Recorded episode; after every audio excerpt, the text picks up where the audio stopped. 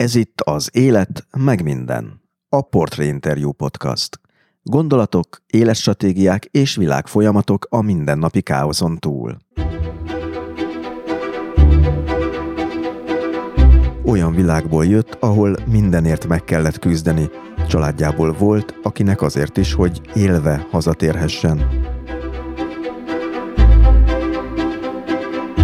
És akkor a papa azt mondta, András, itt vége van mindennek, fogták két zsákba az ostját, ami az ezred készlete volt, és elindultak Kiev fele. És tíz nap, tizennégy napot mentek az erdőkbe, először ostját ettek, amikor nem volt ostya, akkor bogarakat a hó alól, meg a faháncs alól.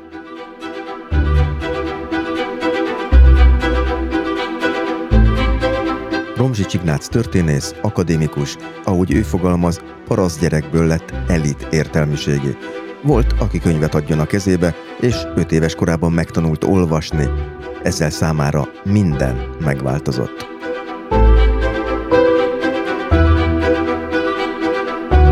Innentől kezdődően azt hiszem, hogy egy álomvilágba éltem, hol az egri csillagok világába, hol a kőszívember fiába, hol a 12 éves kapitányéba, vagy a két évi vakációba, vagy a Dékán Öndrás tengerész történeteibe.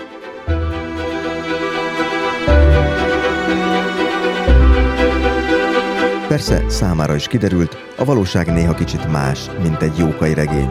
Ahogy az is, hogy itt a Kárpát-medencében sokan sokféle családtörténetet hozunk magunkkal a 20. századból, amelyek ennek ellenére össze is köthetnek minket. Ezek nem fekete-fehér figurák, és ezt minden történész tudja, és aki ezt nem veszi tudomásul, az egy olyan propagandát űz, amely hosszú távon nem erősíti a magyar nemzetet, hanem gyönkíti.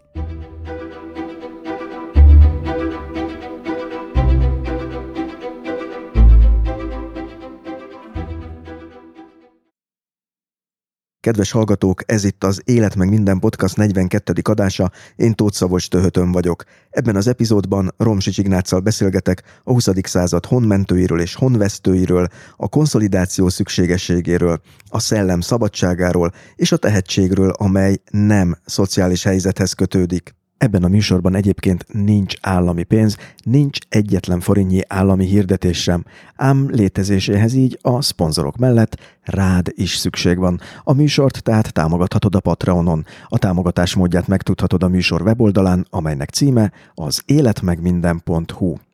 A weboldalon az epizódokhoz bőséges műsorjegyzeteket is találsz, valamint feliratkozhatsz a podcast hírlevelére is. Ez pedig a Stósz, ami szintén teljesen ingyenes. Tehát a műsor weblapjának címe még egyszer az életmegminden.hu. A műsornak van egy stratégiai partnere, a Válasz Online. Az ő honlapjuk címe válaszonline.hu. Olvassátok és hallgassátok őket is, hiszen van egy kitűnő podcastjuk, a Heti Válasz.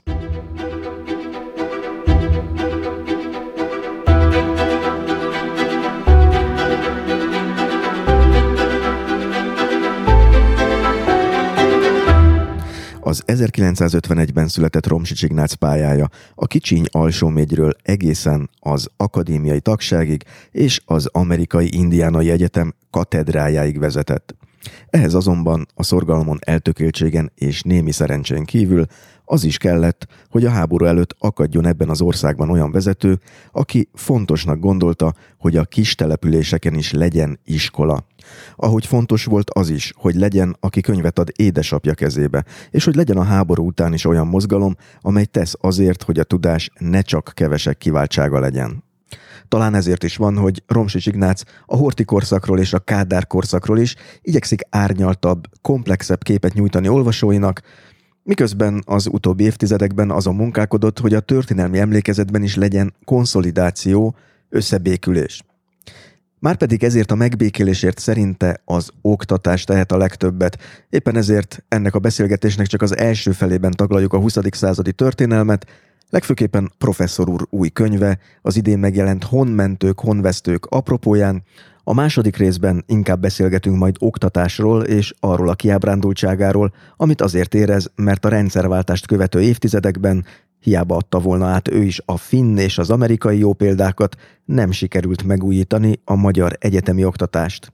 valamint szó lesz természetesen saját életútjáról, nagyapja két lováról, a TSS-ítés keserveiről, megfigyeléséről és pártagságáról, a nagy történészgenerációkról, egy kisfiú első olvasmány élményeiről, az életről, meg mindenről.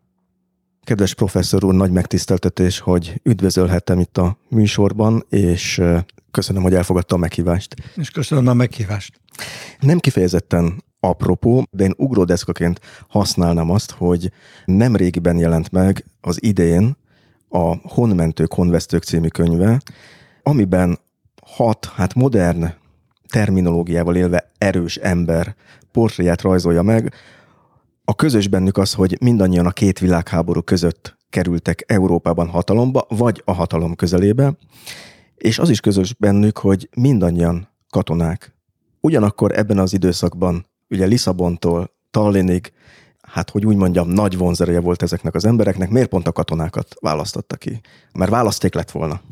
Valószínűleg azért, mert az érdeklődésem sok-sok évvel ezelőtt először Horti Miklós iránt ébredt föl, aki, mint tudjuk, a katonatiszti pályáját az osztrák-magyar monarchia flottájának utolsó parancsnokaként, altengernagyként fejezte be, és amikor jártam, keltem a világban, akkor véletlenül le, vagy félig tudatosan mindig szembe találkoztam azokkal a pályájukat katonaként kezdő, de államvezetőként, vezető politikusként befejező emberekkel, a 20. század első feléről van szó, akik hasonlítottak Hortihoz. Ebből a szempontból, hogy Hort is tengerésztisztként kezdi, és 18 után egy politikai karrierrel folytatja 50 éves 1918-ban. Hogy ez miért volt így a két világháború között, hogy Franciaországban is, Lengyelországban is, Finnországban is, Romániában is újra és újra magasrangú katonák választodnak ki politikai vezető pozícióra. Azt hiszem, hogy azért, mert hát a 1900 14 és 45 közötti alig több mint negyed század két súlyos világháborút okozott, és a világháborúkban általában a katonáknak a szerepe fölértékelődik. Újságok címlapjára kerülnek, írnak róluk, stb. És bennük is kialakul az a tudat, hogyha el tudok irányítani egy hadsereget vagy hadsereg részt, akkor valószínűleg még egy országnak is irány tudok szabni, különösen, hogyha a polgári politikusok a parlamentben hát teszetosáskodnak és nem jutnak áról a bére. Úgyhogy azt hiszem, hogy Hortival kezdődött, de valóban, hogyha most, a, hát ha elmegy az ember Helsinkibe, mondjuk, akkor ott két nagy figurába botlik bele, illetve látja a köztereken. Az egyik az a Sándor vagy Sándor Cár, egy nagy lovasszobor, kikötő közelébe, a másik pedig a vasútállomás közepén egy még nagyobb lovasszobor Mannerheimről. Voltak polgári államfők is, de az ő szobraik nincsenek ilyen feltűnő helyen, és nincs is ekkora kultuszuk. Második Sándor egyébként miért örvend tiszteletnek, amikor Oroszországtól szabadult Finnország igazából? Ez bonyolult. A Finnország hosszú idő óta nem volt önálló. Tehát a svéd uralom alatt állt, és a cári Oroszország Finnországnak olyan autonómiát adott, tehát nem integrálta a birodalomba, úgy, mint a felkelések után Lengyelországot, hanem olyan autonómiát volt, hogy egy kvázi parlament, egy kvázi minisztérium tudott működni, és ezt a Oroszországhoz kapcsolódást a finnek gazdasági szempontból nagyon előnyösen ki tudták használni. És a későbbiekben, aztán a 20. század elején Sándornál sokkal rosszabb figurákat hoztak, küldtek Oroszországból, nekik nincsen szobruk. Most itt megjegyezhetném biztosan, hogy valószínűleg Stalinnak soha nem lesz. ez, ez biztosra vehető. De visszatérve a könyvre, csak hogy a hallgatók is értsék, hogy milyen emberekről beszélünk. Ugye itt a Finn Mannerheimről van szó, a lengyel Pilsudskiról, a spanyol Frankóról, a francia Pétenről, a román Antonescuról és a magyar Horti Miklósról, ez az a hat katona, akiről ez a történelmi portrékönyv szól, és én azt hiszem, hogy annyira nagy a téma, annyira gazdag mind a hat életút egyébként, hogy én úgy gondoltam, hogy kiválasztok kettőt közülük, ami számomra nagyon a két ellentétes pólust jelenti, lehet, hogy nincs igazam. Ez pedig a Finn Mannerheim, akit előbb már említett, a másik pedig a spanyol Franco. És a közös bennük az, hogy mind a ketten egy polgárháborús időszakban lettek igazából, hát Franco később diktátor, Mannerheim meg egy egészen más utat járt be. Az, hogy ők más utat jártak be, az a személyiségükből adódott, vagy a történelmi helyzetből, amiben ők színre léptek? Hát valószínűleg a személyiségükből is, a helyzetből is, szocializációjukból sok mindenben adódhatott, de valóban mindketten egy polgárháborús helyzetben kerülnek hatalomra, úgyhogy az ellenfelet leverik. Franco sokkal véresebben, mint eh, Mannerheim, de Spanyolországban a 30-as években a helyzet is sokkal kiélezettebb volt, és hát a vörösök, a másik oldal sem fukarkodott, amikor erőszakot kellett alkalmazni. Finnországban kisebb méretekben zajlott le ugyanez, de a nagy különbség az utána következik, hogy Franco a győzelme után öt évvel, tíz évvel lényegében soha nem kezdeményezett egy megbocsátó politikát, tehát soha nem bírálta fölül a saját szerepét a polgárháborúban, soha nem kért bocsánatot azért a én még 80 ezer emberről tudtam, de azóta már ez a szám emelkedett, akiket kivégeztek, sokkal többet börtönbe zártak, tehát ott komolyan volt a politikai ellenfélnek egy olyan fajta kiiktatása, amely nem nagyon mérlegelt. Mannerheim ezzel szemben a 20-as évek közepétől, végétől tudatosan nemzet egyesítő vagy politikai pártok fölötti integratív pozícióba, szerepbe pozícionálta magát, és töltött is be, és ő többször kezdeményezte, hogy ki kell békülni az egykori ellenfelek, ezek szociáldemokraták voltak többnyire. Először elhárították a kinyújtott kezet, de később a 30-as évek elejére ők is elfogadták, és amikor a 39-ben megindul a téli háború az oroszokkal, ott már Mannerheim a szociáldemokraták, a konzervatívok, a vallásosok, a zsidók, mindenkinek az egyaránt elismert nemzetegyesítő szerepe, az a katonai parancsnok, aki ebben a válságos helyzetben megpróbálja megmenteni Finnországot, és ebbe a három és fél milliós Finnországból több mint fél millióan segítettek neki. Itt ér el a szerep, hogy Franco végig a jobb oldalnak a vezére maradt, soha nem bocsátott meg igazából a baloldalnak, és a 75-ös haláláig mindig voltak börtönben. Igaz, hogy a baloldal is az meg merényleteket követett el, orvadászokkal lőtt embereket, vagy fölrobbantotta a minisztereit, tehát ez a spanyol helyzet, ez sok minden következtébe a nemzeti kulturális okok miatt és gazdasági fejlettség, elmaradottság okából is sok okból nagyon élesen egymásnak feszültek vég az ellentétek. Finnországban ezek elsimultak, úgyhogy ilyen értelemben a spanyol hagyomány, és a finn hagyomány az egészen más volt. A finnek mindig egy kompromisszumkötésre képesebb nemzet voltak, a spanyol a mai napig egy nagyon harcos és nagyon temperamentumos és egymásnak szembefeszülő. Franco nem igazán tett kísérletet arra, hogy ezt valahogyan temperálja, közelebb hozza őket, Mannerheim kifejezetten igen, és hát ennek az a következménye, hogy Mannerheim ma minden idők legnagyobb finn államférfia, jobb és baloldalon egyaránt. Egy kicsi szekta van, egy kis baloldali szekta van, amely, amely föleleveníti azt, hogy 19-ben hát ő is adott utasítást kivégzésekre, sőt az internáló táborokba zártak közül, hát több mint tízezren meghaltak, vagy talán húszezren is, de ez egy nagyon kicsi szekta, ami nem befolyásolja Mannerheimnek az általános pozitív megítélését.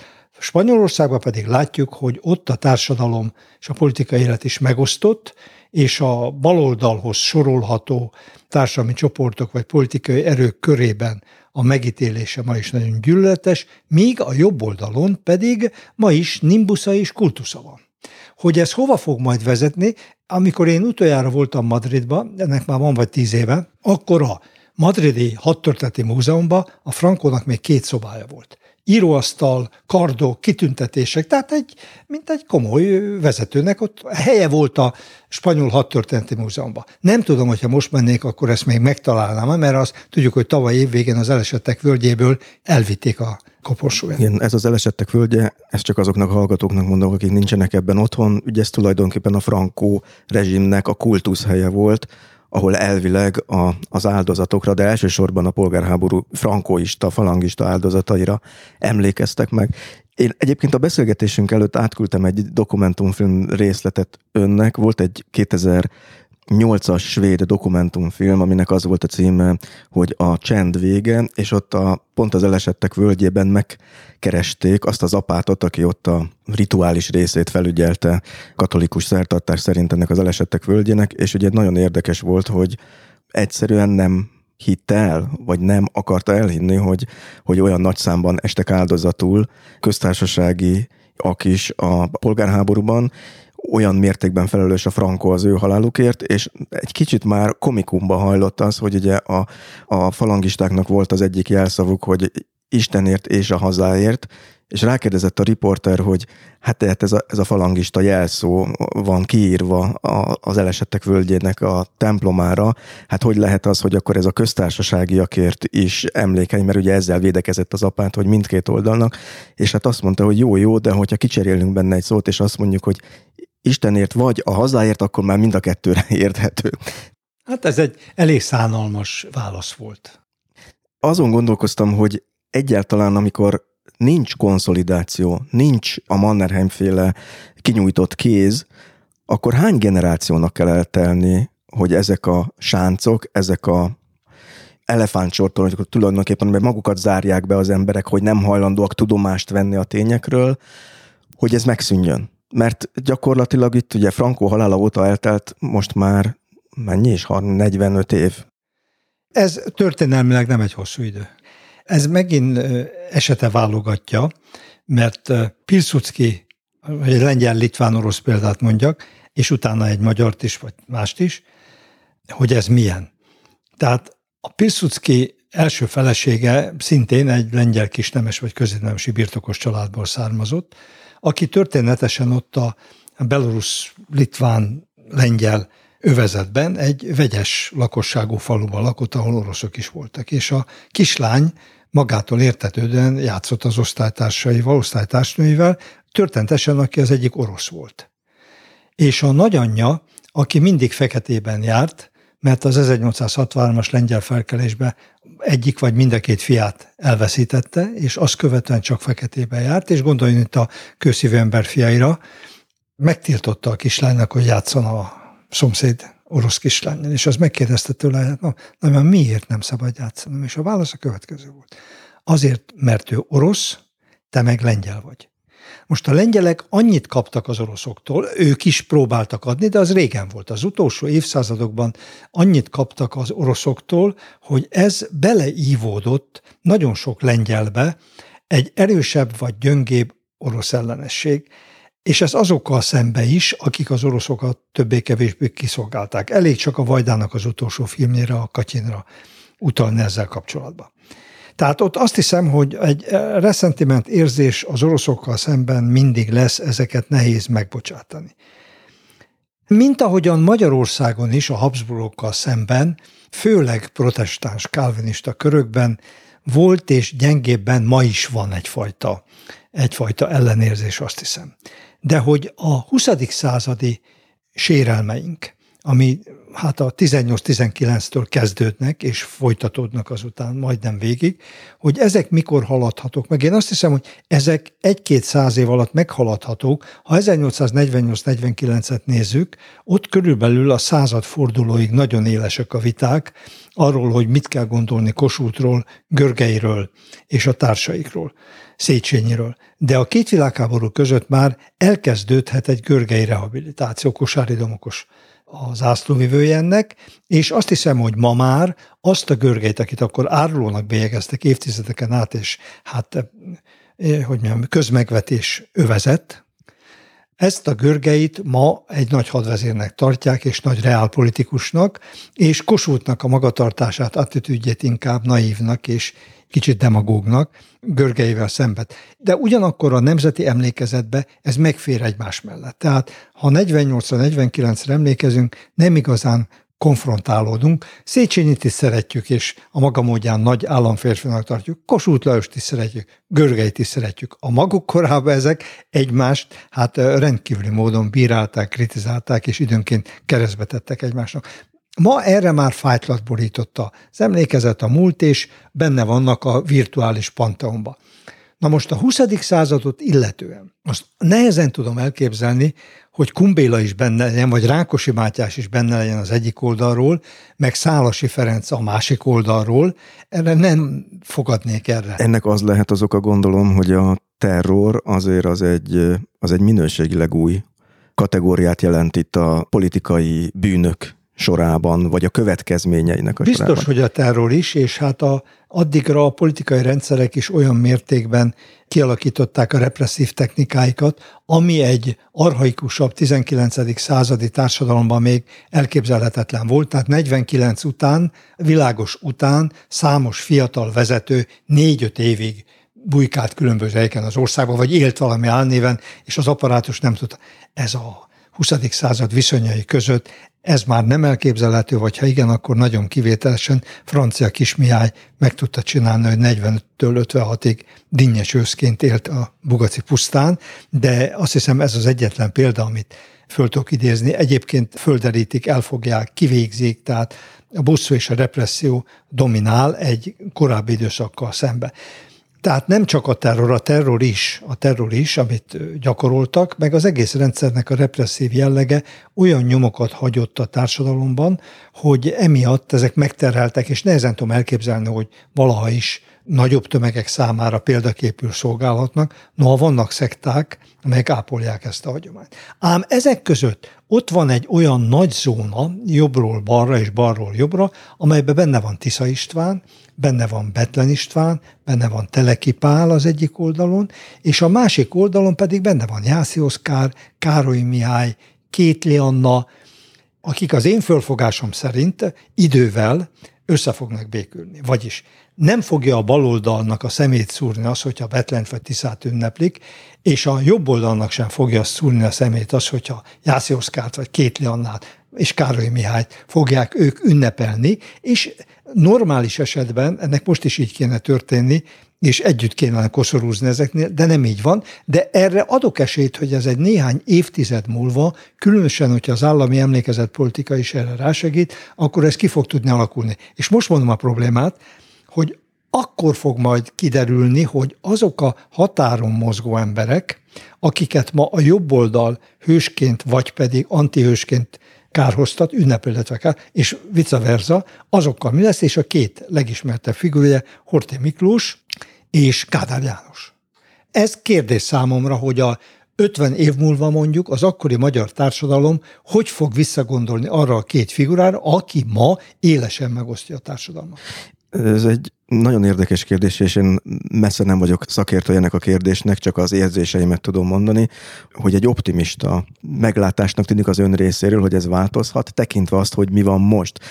Egyfelől, másfelől meg az jutott eszembe, hogy ugye mind a két apafigura mondhatjuk apafigurának őket bizonyos értelemben. Káder János apánk szokták is mondani, és Horti Miklós is, aki erős kézzel fogja a kormányt. Csak itt nehezen tudom elképzelni, hogy a generációk, az apáról fiúra szálló sérelmek, azok eltűnhetnek egy-két évtized után, mert azt figyeltem meg, hogy a gyerekek újra játszák ezeket a küzdelmeket. Én nem egyszer láttam olyan internetes hozzászólást, vagy akár publicisztikát is, ahol arra hivatkozva követelték ennek a választóvonalnak, vagy ellenségeskedésnek a fenntartását, hogy mit szólna ehhez az apám, vagy a nagyapám, aki ennek vagy annak a rendszernek áldozata lett. Tehát egy ilyen hamletti dilema van, ami apáról fiúra, anyáról lányra száll, és a családok őrzik ezeket a sérelmeket. Ő nem mondta ezt a lengyel példát, ahol ugye pontosan megfigyeltjük azt, hogy átadja éppen az édesanyja ezt a jogos sérelmet egyébként, de hát a kérdés az, hogy ezeknek muszáj fennmaradniuk. Biztos, hogy nem muszáj, de ettől fennmaradhat, és fontos az, vagy az fogja eldönteni, hogy a következő évtizedekben, több évtizeden át az iskolában mit fognak tanítani, és hát a egyre kevésbé jelentős tömegkommunikációs eszközök már a hivatalosak mit fognak mondani, mert azért nevetek ezen, mert tudom, hogy bizonyos ilyen underground adásokat többen néznek, mint, vagy hallgatnak, mint a hivatalos állami rádiócsatornák. Reméljük ez így is marad. Tehát nem olyan könnyű ezt kontrollálni ma már, és államileg irányítani, mint régen volt. Úgy szintén hát az internet az számos esetben képes fölülírni a nyomtatott sajtót, mint közvéleményformáló. Tehát itt egy olyan átalakulásban vagyunk, amelynek a, ismét azt mondom, hogy a végkifejletét én nem ismerem hogy ez, ez mi lesz. Annak idején, amikor a televízió megjelent, akkor azt mondták, hogy vége az írott sajtónak. Nem lett vége. Átalakult egy kicsit, túlélte a televíziót, és amennyire látom, most meg a televízió értékelődik le bizonyos szempontból, de a könyv még mindig megmaradt azért, ha talán nem is annyira, de azért megvan. Na most, tehát, hogy ez több mindentől függ, de mondok egy ellenpéldát, ezzel nem akarom azt mondani, hogy akár Horti, akár Kádárnak a szerepében nincsenek olyan negatív, nagyon negatív momentumok, amelyek generációról generációra, öregekről fiatalokra át fognak tevődni. De a kulturális emlékezetnek a kutatói, ugye az Asman házaspár, meg mások, azok azt mondják, hogy körülbelül három generáció az, amíg a mindenféle forrásból érkező információt a családi emlékezet fölül tudja írni. Tehát a nagyapa az unokát még nagyon tudja befolyásolni. De hogy a dédunoka és az ükunoka is ugyanabban a szellemben fog-e gondolkodni, azt nem lehet pontosan tudni, mert ráadásul ezek a családok keverednek házasságok révén. Most egy extrém példát mondok, hogy egy csendőrnek a dédunokája egy holokausztot túlélő valakinek a dédunokáját veszi el, és nehezen tudom azt elképzelni a családon belül, akkor ők állandóan ezen fognak rágódni. Tehát nem hiszem, hogy ennyi generáció után is még a bűnöket fogják fölhánytorgatni egymásnak. És még egy példa egy másik időszakból, Hát Ferenc József azért mégiscsak felelős a világos utáni megtorlásokért, a aradi tábornokokért, meg általában a represszióért. És Kossuth Lajos, akit képletesen hát kivégeztek vagy halálra ítéltek, számüzetésbe halt meg. És mégis a néprajzosok megállapították, hogy a 19. század végén, 20. század elején paraszti lakásokban a fal egyik felén Ferenc József volt, a Páter Familia, a másikon pedig Kossuth Lajos volt. Lehet mondani, ez egy kognitív diszonancia, de az élet ki tud ilyet termelni. Na most ezzel nem azt akarom mondani, hogy ez majd úgy lesz, hogy az egyik Kádár lesz, a másikon pedig Horti Miklós lesz. Ez nem valószínű, és nem így lesz. De a gyűlölet a bal oldalon Hortival szembe mérséklődhet, és a Kádárral szembeni ellenérzések mondjuk így a mai jobb oldalon, azok is mérséklődhetnek. Veszíteni fognak a jelentőségükből. 1945 után óriási jelentősége volt annak, hogy a horti korszakról mit mondott történetírás és az állami propaganda.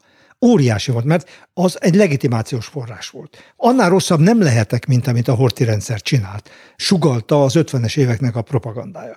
70-es évek közepén, amikor én levéltáros voltam a segédlevéltáros Kecskeméten, és Acél György, a akkori korszaknak a kulturális vezetője, látogatást tett Kecskeméten, és lehetőség volt arra, hogy kérdéseket tegyenek föl neki. Ez egy nyílt pártam, vagy nem tudom mi volt.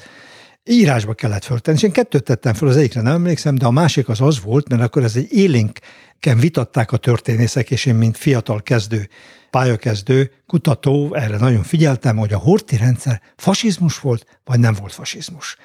Ugye a Pártörténeti Intézet Nemes Dezső mondta, hogy fasizmus volt, a Történettudomány Intézetben Ránki Lackó pedig kezdték mondani, hogy hát nem volt szép, de nem biztos, hogy erre a fasizmusra jó. Lehet, hogy autoritár rendszer volt, lehet, stb. És föltettem az acérnak a kérdést, hogy mit kell gondolni a horti rendszerről, és itt most 25 évvel vagyunk, vagy 20 vagy 30-al, 40 után. És az acél a következő választotta, hogy eltársak, a párt szempontjából ez nem egy életbevágó kérdés. A mi célunk az, hogy a magyar emberek jól éljenek, egyenek, ruházkodjanak, boldoguljanak, és gondoljon mindenki azt a horti rendszerről, amit akar. Na most tulajdonképpen én, amikor a rendszerváltás megtörtént, akkor a Rubikonba egy ilyen, a fiatal tanítványaimmal, akik azóta hát középkorú történészek, csináltunk egy Rubikon számot a horti korszakról. És ahhoz írtam én egy bevezető kis szöveget, amelyben megengedtem egy olyan megállapítást, hogy most már ugye horti korszakon túl vagyunk, szabadon lehet kutatni. És hát nagyot tévedtem, mert tulajdonképpen az elmúlt években azt látjuk, hogy a horti korszak a különböző erők politikai társadalmi erők ideológia képzésében és identitás képzésében fontosabb tényező a horti rendszer megítélése, mint a Kádár korszak, vagy akár a Rákosi korszak. Élet-halál kérdés. Igen, igen, igen, igen. Tehát eh, extrém eseteket tudnék mondani, hogy egy-egy jelző vagy megállapítás micsoda indulatokat kiváltani erről az oldalról és arról az oldalról is.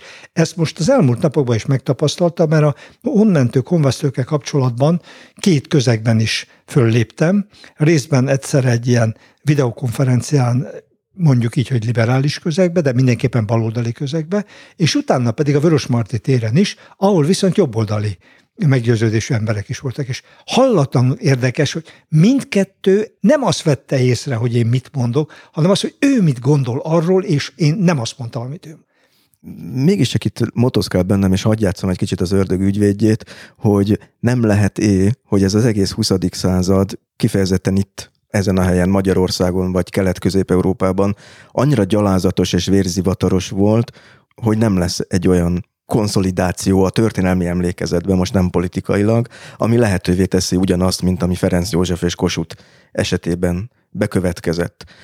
Kell, hogy legyen.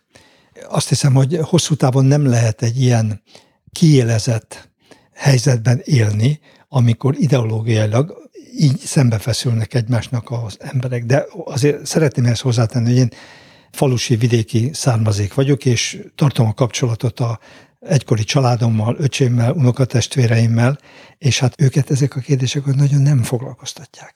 Ők valószínűleg Acél Györgynek a mondása szerint élnek, és hogy arról, hogy itt a televízióban, meg a podcastokban, meg különböző helyeken, csak a ráérő értelmiségiek milyen szofisztikált szövegeket mondanak a múltról, hát ez, ez számukra ez irreleváns. Ugyanakkor nem gondolom, hogy ez nem fontos. Fontos, de azért gondolom, hogy ha Finnországban lehetett egy ilyen politikát érvényesíteni, akkor Magyarországon és más országokban is lehetséges elvileg, és mondok valamit.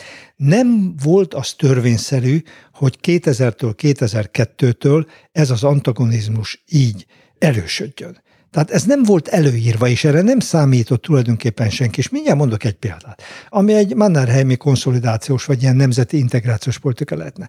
Ha például egy vagy két évvel ezelőtt az elvontatott Nagy Imre szobor helyére azt a 34-es emlékművet úgy állítják föl, hogy arra azt írják rá, hogy a vörös terror és a fehér terror áldozatainak, ez már egy olyan gesztus, amely kinyújtott kéz, vagy egy szimbolikus tett a baloldal fele. De ahogy 1934-ben, amikor fölállt, akkor is a vörös terror áldozatainak állítottak, és a fehér terrorról hallgatólagosan nem volt szó. Most nem, nem írták föl ezeket a neveket, de nem tették meg azt az egyértelmű gesztust sem, hogy akkor az is terror volt, ez is terror, és az etikai normáink szerint mind a kettő elfogadhatatlan, de legalábbis nem kívánatos. Szóval lehet olyan állampolgári nevelést, lehet olyan történelmi ismeretterjesztő műsorokat, lehet olyan tankönyveket csinálni, amelyek ebbe az irányba viszik a politikát és az embereknek a gondolkodását, és ha hosszú időn keresztül ebben a szellemben megy a történelem oktatás, akkor ennek van hatása, mint ahogy ez most is érezhető. Tehát a rendszerváltás pillanatában egyáltalán nem voltak ilyen élesek az ellentétek, például a diákok körében sem, mint ma. Senkit nem zavart az, hogy az egyik az vallásos, a másik nem vallásos. Az egyik cserkész volt, a másik nem akart cserkész lenni. Aztán vettem észre, hogy egy idő múlva, hát ezek nagyon-nagyon elválnak, és már nem is nagyon beszélnek egymással. De ehhez kellett az a fajta megosztó emlékezetpolitika, amely kialakult aminek ugye a gyökerei azért 2002-ben, ahogy ön is mondta, legalábbis én tetten érni vélem abban a mondatban, amikor ugye a jobb oldalon hangzott ez el, talán Orbán Viktor szájából, most nem biztos, hogy pontos vagyok, hogy a haza nem lehet ellenzékben. Már a, a Terrorháza Múzeumnak a létrehozása is szerintem problematikus volt, mert az egész 40 utáni időszakot nem lehet a terrorral azonosítani. Bármennyire is volt represszió a Kádár korszaknak az elején és kevésbé, de a végén is, vagy bármennyire volt egy pártrendszer, az 50-es éveknek a terrorját összemosni a Kádár rendszerrel, ez szerintem történelmietlen. Ezt én nem neveztem volna az 50 évet terrorrendszernek, mint ahogy a Horti rendszert sem nevezem diktatúrának és terrorrendszernek. Ezek leegyszerűsítő dolgok. És ez, 2000, ez is 2002-ben adták át, azt hiszem, vagy valahol ebbe az időben. De valóban ezt követően élesedik ez egészen odáig, hogy a baloldal egy nemzetrontó árulóvá stilizálódik, aki ráront a nemzetére, és olyankor mindig halál van, dögvész és pusztulás. Szóval ez, ez, ez egy leegyszerűsítés, amely politikai célokat szolgál, és történetileg, faktológiailag nem igazán lehet mellette meggyőzően érvelni, és ezért gondolom az, hogy ennek a divatja vagy a befolyása ez átmeneti Pedig ugye minden van felé mutat, hogy a világban azért terjed ez a fajta politizálás, ha most Donald Trumpra gondolok, vagy a, ami lengyelországi fordulatot, a Kaczynszkijéket illeti. És én is azt vettem észre az elmúlt 10-15 évben, hogy olyan könyveket látok, ha kimegyek egy ilyen kirakodó vásárra, amire azt mondom, hogy nem a történelmi ismeretek terjesztése folyik, hanem a mitológiái. Én valamikor akkor tájt a 2000-es évek elején figyeltem fel arra, hogy most miért van egy Balaton felvidéki falu kirakodó vásárán a bögrék mellett Badinyós Ferenc, mint könyv.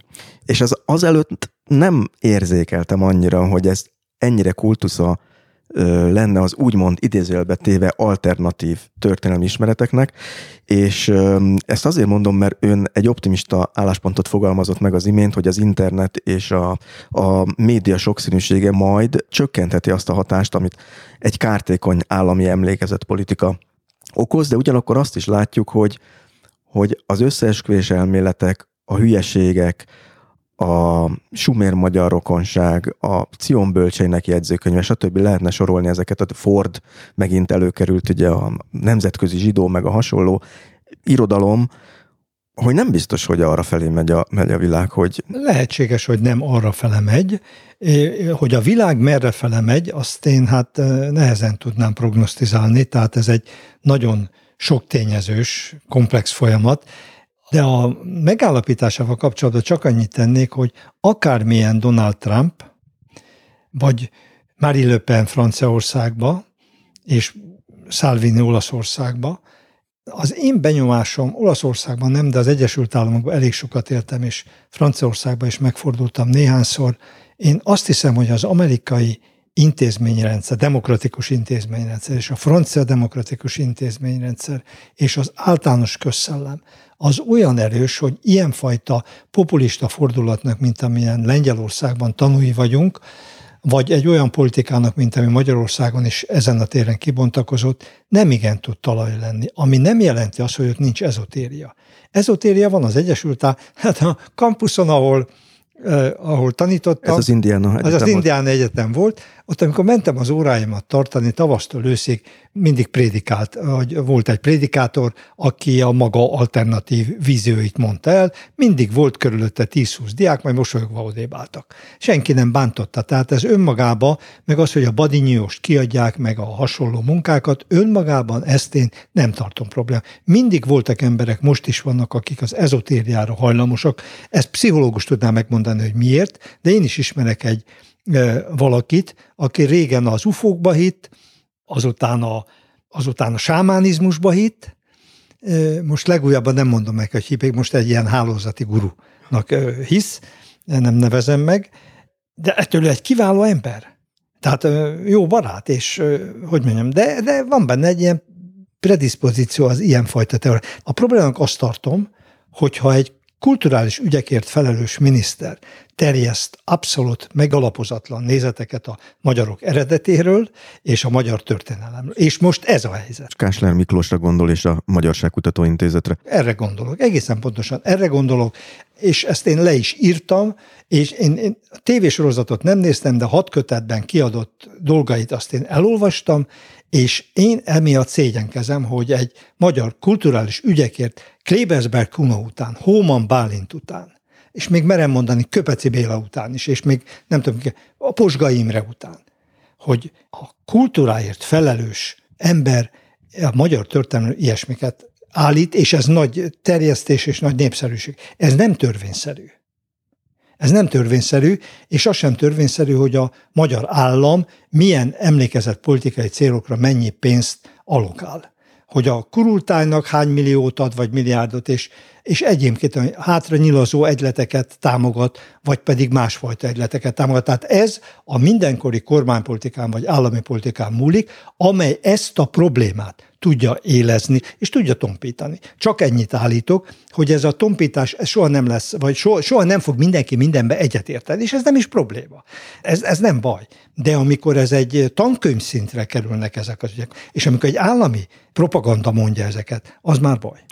De hát ugye itt pont arról van szó, hogy úgy tűnik, hogy a politika felismerte azt, hogy számára, most a politikát elvont értelemben a jelenleg regnáló politikára értem, felismerte azt, vagy a politikai helyzetre is értem, felismerte azt, hogy a mitológia gyártás a számára kifizetődőbb, mint a helyes emlékezett politika, mert érzelmileg meg tudja mozgatni az embereket, érzelmileg össze tudja kötni ezt a fajta idézélbetéve kultúrpolitikát, egy olyan befolyásolási képességgel, amely elsősorban emocionális jellegű, és nem racionális.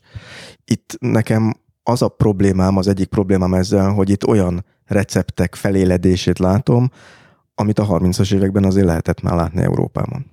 Én ezzel egyetértek, csak talán annyiból vagyok egy kicsit optimistább, hogy aminek kezdete van, annak vége is van.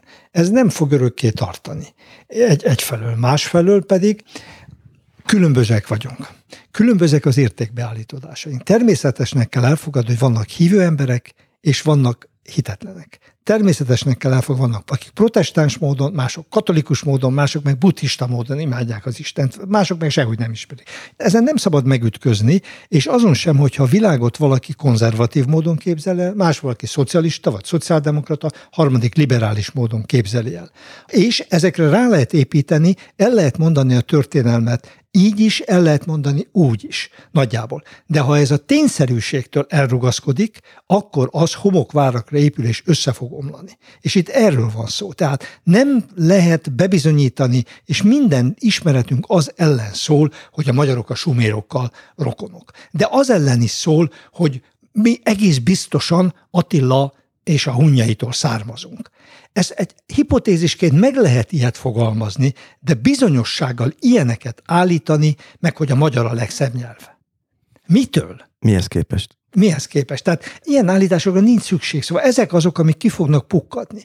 Az, hogyha valaki azt mondja, hogy én Tisza Istvánt vagy Betlen Istvánt tartom a 20. századi magyar politika meghatározó alakjának, és hozzá képest Károly Mihályt egy pipogya tehetség, Rendben van. Emellett lehet érvelni, és amellett is lehet érvelni, hogy Károly Mihálynak a Magyarországra egy demokratikus víziója volt, Tisza István pedig még 1918. októberben is azt hitte, hogy a lovagló ostorával lehet a délszlávokat meg a bosnyákokat arra az útra téríteni, hogy maradjanak Magyarországon. Melyik volt a nagyobb hülyeség? Ezek nem fekete-fehér figurák, és ezt minden történész tudja, és aki ezt nem veszi tudomásul, az egy olyan propagandát űz, amely hosszú távon nem erősíti a magyar nemzetet, hanem gyönkíti.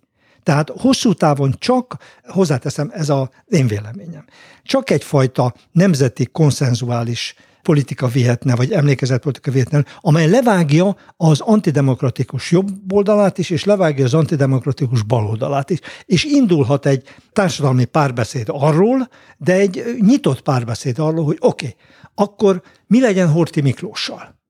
Vagy egyszerű példát mondok. Tudnik, itt a,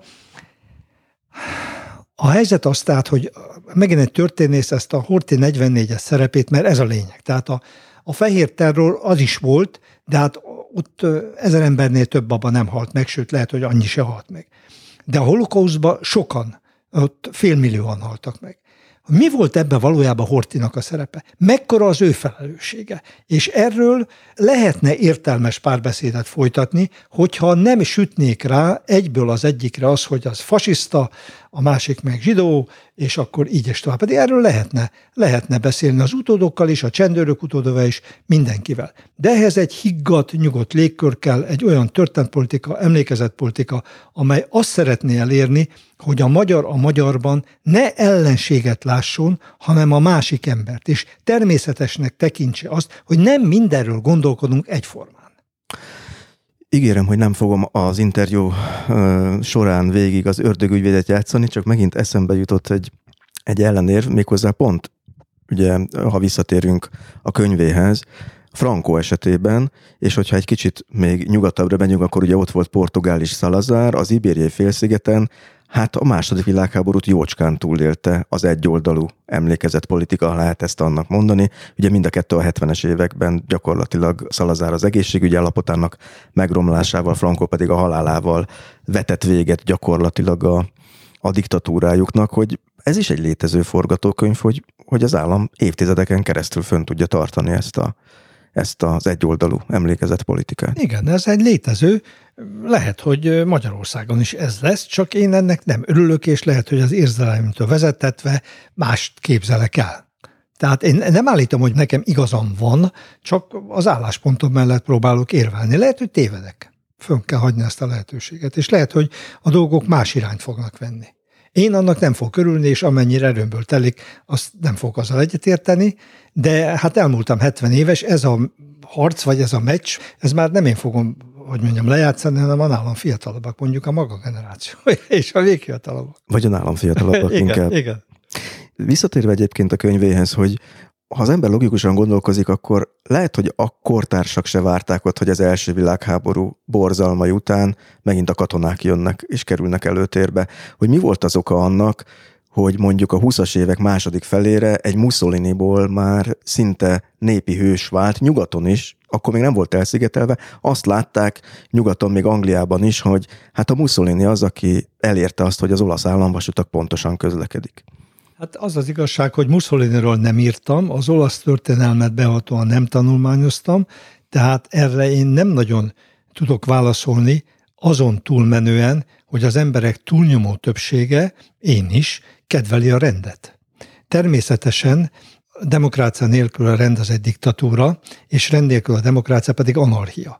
Tehát ahogy a igazán jeles 19. századi gondolkodónk Ötvös József írta, minden az arányokon múlik. Nem lehet sem a szabadság eszmét, sem az egyenlőség eszmét, sem a testvériség eszmét, ezt nem lehet abszolutizálni. Ezek között egy egyensúlyi állapotot kell tartani, találni, és ha ez sikerül megtalálni, és ez szerint működni, akkor az, a, az ad optimális fejlődést. Tehát tehát a rendetlenség élmény volt az emberek Hát hogy az, ami hát az erős emberek felé hát, fordította hát, őket? Hogyne, hát gondoljon vele, hogy mi történt akár Finnországban, akár Magyarországban, akár Spanyolországban az első világháború után. Hát ez egy káosz volt. Ha csak Magyarországot, vagy osztrák-magyar monarchiát veszük, a monarchia fölbomlik, szétesik. A nemzetiségi politikusok új egységeket akarnak létrehozni, szeparatizmus képviselő, jönnek haza a katonák, isznak, de ivás nélkül is lövöldöznek, és keresik a felelősöket, hogy kik a felelősök az ő nyomorúságokért és a családjuk nyomorúságáért. És hát nyilvánvalóan ezt a jegyzőben, a haditermény biztosban, a zsidó kocsmárosban vagy boltosban találják meg, és hát ahogy az első világháborúban megszokták, azt a normát viszik át a polgári életre is, és nem várnak bíróságot, hanem fogják a puskát és lőnek, vagy gyújtogatnak. És ez másút is így van. És ebben a helyzetben vannak emberek, vagy vannak csoportok, akik eh, védenek valamit, és vannak, akik támadnak valaki ellen, és akkor már is kialakul a jobb és a baloldal, és amikor egy, egy évig, másfél évig tart egy ilyen állapot, és akkor azt követően jön egy erőskező katonai vezető, néhány ezer emberrel, és idézem, rendet csinál, vagyis az ellenfelet kiiktatja, vagy börtönnel, internálással, vagy egyszerűen akasztással, akkor ezért a társadalom jelentős része hálás. Akiken az ostor csattan, azok persze nem hálásak. Mondjuk, mondunk minden egy példát. Tehát amikor én fiatal kezdőtörténész voltam, és leírtam az egyik munkámban, hogy ha mikor a hortista csapatok, már a Nemzeti Hadsereg bevonul a Dunatisza közé városokba, akkor ott bálok, ünneplések vannak, kenyérszentelés, mint egy felszabadítót, honmentőt ünneplik Horti Miklóst. És ez így volt, mert megszabadította őket a bolsevistáktól és a bolsevista intézkedésektől, amelyek sokaknak az érzelmeit és az érdekeit sértették. Viszont, és erre hozzáteszem azt, hogy I. és Gyula ezt másként érte meg, aki 16 évesen vörös katonának állt, és egy árokban elbújva a szerencsének köszönhető, hogy a különítményesek nem vették észre. Ha észreveszik, akkor nincs és Gyulánk. Például. Tehát erről beszéltünk eddig, hogy egy ilyen állapotban az embereknek más a élményanyaga, és mást ad át a jövő generációnak és az ő családjának. Úgyhogy az erős ember, a rendcsinálás az ilyen értelemben sokan hálásak voltak Hortinak és Mannerheimnek is hálásak voltak. Mindazok, akik úgy gondolták, hogy az ő eszméik, az ő érdekeik diadalmaskod. A másik oldal az gyászolt, vagy hallgatott. Tehát ezek az új rendszerek, ezek az új diktatúrák kívülről nézve legalábbis, vagy sok embernek, akik bennük éltek, hatékonynak bizonyultak. Ez bonyolultabb, mert csak addig terjedt a jó esetben, a Hortinak is és a Mannerheimnek is addig működtek ők, amíg a rend helyreállt. A Mannerheim simán átadja a hatalmat a parlamentnek, és amikor látja, hogy a parlamentarizmus beindul, akkor hátra is vonul, mert az már nem az ő világa. A Horti ezt nehezebben érti meg, de azért 1923-ban ő is elmondja a Kozma Miklósnak, ez megvan a Kozma beleírta a naplójába, mentek Hortihoz, hogy a Betlennel szembe támogatást szerezzenek az egykori fővezérük. Mondta, hogy vége van ennek az időnek. Ha rendetlenkedés van, bele fogok lövetni és teszi hozzá, a különbség számomra annyi, hogy ha bal oldalról jön a rendetlenkedés, akkor passzióval, ha jobb oldalról jön, akkor fájó szívvel. De mind a kettőbe bele fogok lövetni. Tehát a Hort is tudomásul veszi ezt, a, a Franco is tudomásul veszi, hogy nem lehet folyamatosan gyilkolni olyan méretekben, mint a polgárháborúba, de legkevésbé ő veszi tudomásul, és legkevésbé ő engedi a parlamentarizmusnak az érvényesülését. Tesz lépéseket az utolsó 10-20 évben, hogy ezek helyreálljanak ezek az intézmények, de teljesen a haláláig nem állnak helyre. Azt hiszem, hogy a halálos ágyán vagy közel valami bocsánatkérést is megfogalmazott. Valami olyasmit, igen, olyasmit, hogy ha valakit ő megbántott, megsértett, akkor attól, de ő úgy érzi, hogy nem. Úgy érzi, hogy helyesen cselekedett. Hm. Itt a Betlen Istvánra jut eszembe egyébként, hogy olvastam talán egy pár éve, talán 2007-es cikk volt a Rubikonban, az Ormos Mária írta, amikor meglátogatta Betlen Mussolinit 27-ben, és a korabeli jegyzőkönyvek alapján írta azt hiszem az Ormos Mária ezt a cikket, és akkor volt a Betlennek egy ilyen megjegyzése, annak ellenére, hogy az olasz fasizmus akkor ugye nagyon vonzó volt sok helyen, hogy ez Magyarország számára nem járható út. Miért gondolhatta ezt a ezt Betlen? Nálam is olvashatta, nálam uh-huh. is olvashatta ezt. 1923-ban mondja, de ott nem, ott van a tévedés, hogy 27-ben járt Betlen Igen. Mussolini, ezt 23 Ezt már 23-ban mondta. 23-ban mondja, mégpedig azért, mert a gömbösék elégedetlenek ezzel a parlamentarizmussal, ami kialakul, és a Hortit is próbálja befolyásolni.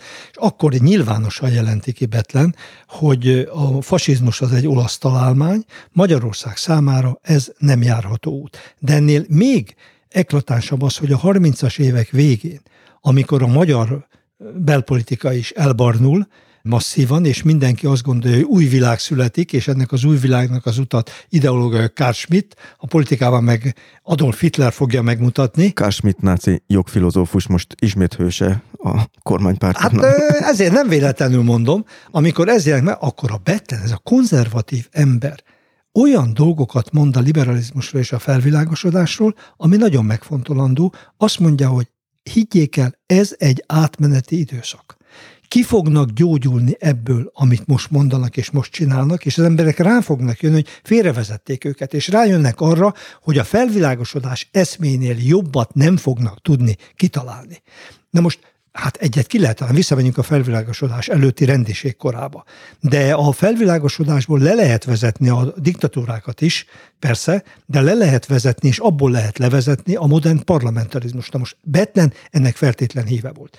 Ezt a parlamentarizmust próbálta mindig társítani egyre kisebb mértékben, de ameddig lehetett ilyen védekező pozícióban, a történelmi elit, a magyar arisztokráciának a érdekeinek a védelmével, vagy a hatalmának a föntartásával. Tehát a földbirtokhoz, az arisztokrácia hatalmához nagyon tapintatosan nyúlt csak, de ugyanakkor a parlamentarizmust elengedhetetlennek tartotta. Az ő problémája a tömeg volt a tömegdemokrácia, vagy a tömeguralomnak akármilyen formája. Akár jobboldali, akár baloldali diktatúra, sőt, még a liberális demokráciában is, ahol egy embernek egy szavazata mindenkinek, az sem tetszett neki, mert úgy érezte, hogy a kvalitás sérül. És ezt úgy próbálták átidalni, hogy a népképviseleti parlament mert csináltak egy felsőházat is, ahova rang vagy meritokratikus alapon lehetett bekerülni. Úgyhogy a Betlen, hát ugye ő nekem ő nagyon régről egy szóval egy ilyen visszavisszatérő szereplője a 20. századi politikának, hogy ő konzervatív volt, de olyan konzervatív, amely a liberális elvekre épült. 1920-ban a legnagyobb fehér terror ideje mondja, a liberalizmus óriási alkotásokat hozott létre. 18-ig, amíg liberális rendszer volt Magyarországon, ő addig bírálta azt a rendszert jobbról. És amikor ezt igazából föl akarják számolni, akkor mellé áll is védi, és tulajdonképpen a 30-as évek vége, 40-es évek elején eljut oda ő is, hogy az egykori ellenfelekkel, a szociáldemokratákkal, liberálisokkal köt szövetséget a jobboldali veszéllyel szemben. 19-ben a baloldali veszéllyel szemben lépett föl, 30-as évek végétől a jobboldali veszélyben. A kettő között képzelt el egy olyan parlamentáris rendszert, amely megfelel Ötvösi érte, az utolsó nagy beszédét Ötvös Józsefről mondta. Az volt Ötvös József és korunk uralkodó eszmély 1941-ben. Nem véletlen, hogy ő oda jutott vissza 41-re Ötvös Józsefhez, aki ezt a dilemmát azt gondolom a magyar politikai gondolkodók közül legplastikusabban exponálta. De tulajdonképpen Hortinak a rendcsinálás utáni indulása az abból a szempontból pozitív volt, hogy ő kiszervezte a konszolidációt egy olyan embernek, aki ezeket a nézeteket be tudta fogadni és vallani, és minthogyha a Hort is egy kicsit ott hátrébb lépett volna. Ez így volt. Ebből a szempontból viszont akkor valahol később mégis elcsúszott Horti. Új helyzet volt. Mindaddig, amíg egy konszolidált állapotok vannak, és Európában béke van, a Horti 1921 és 1941 között igazából egy alkalommal szól bele a politikába. Egyébként hagyja tulajdonképpen, amit a betlenék, meg ez a konzervatív irányzat csinál. Ez a Szovjetunióval nem támogatta a diplomáciai kapcsolatok fölvételét a 20-as évek közepén, amit a betlen pragmatista okokból nagyon ambicionált, és a magyar diplomácia is akarta. Ezt a Horti része volt abban, hogy ezt megadás. De egyébként nem szól bele semmibe, egyszer se vétóz, vagy nem küld vissza törvényjavaslatot, stb. A probléma ott kezdődik, hogy 41-ben kül- és belpolitikailag egyaránt új helyzet van.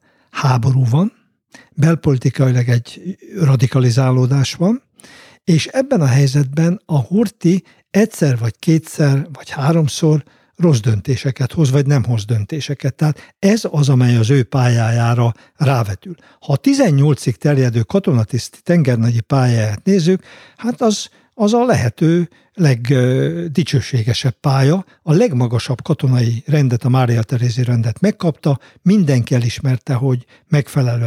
Hát persze voltak kivégzések, de hát a háborúban a parancs megtagadás vagy hajó lázadás van, akkor az ott a szolgálati szabályzat szerint rendet kell csinálni. Tehát ezt mindenki ezt csinálta, aki tábornok vagy tábornagy volt. Tehát az egy sikeres pálya volt. Az is lehet mondani akkor itt, mint kormányzó, ugye a hatalomra kerül, átmeneti jelleggel, nem helyes döntés volt részéről, vagy betlenék meg az ő részéről, és azt, hogy negyedik Károlyt nem engedték vissza a trónra, az egy háborús konfliktus lett volna. Innentől kezdve 41-ig nincs igazából szerepe a politika alakításában, vagy ha van, az nem jelentős. Kultúrpolitikában Kleberberg, Hóman, belpolitikában Betlen, azt követően Teleki, Kállai, nem Horti. Gömbös egy ideig.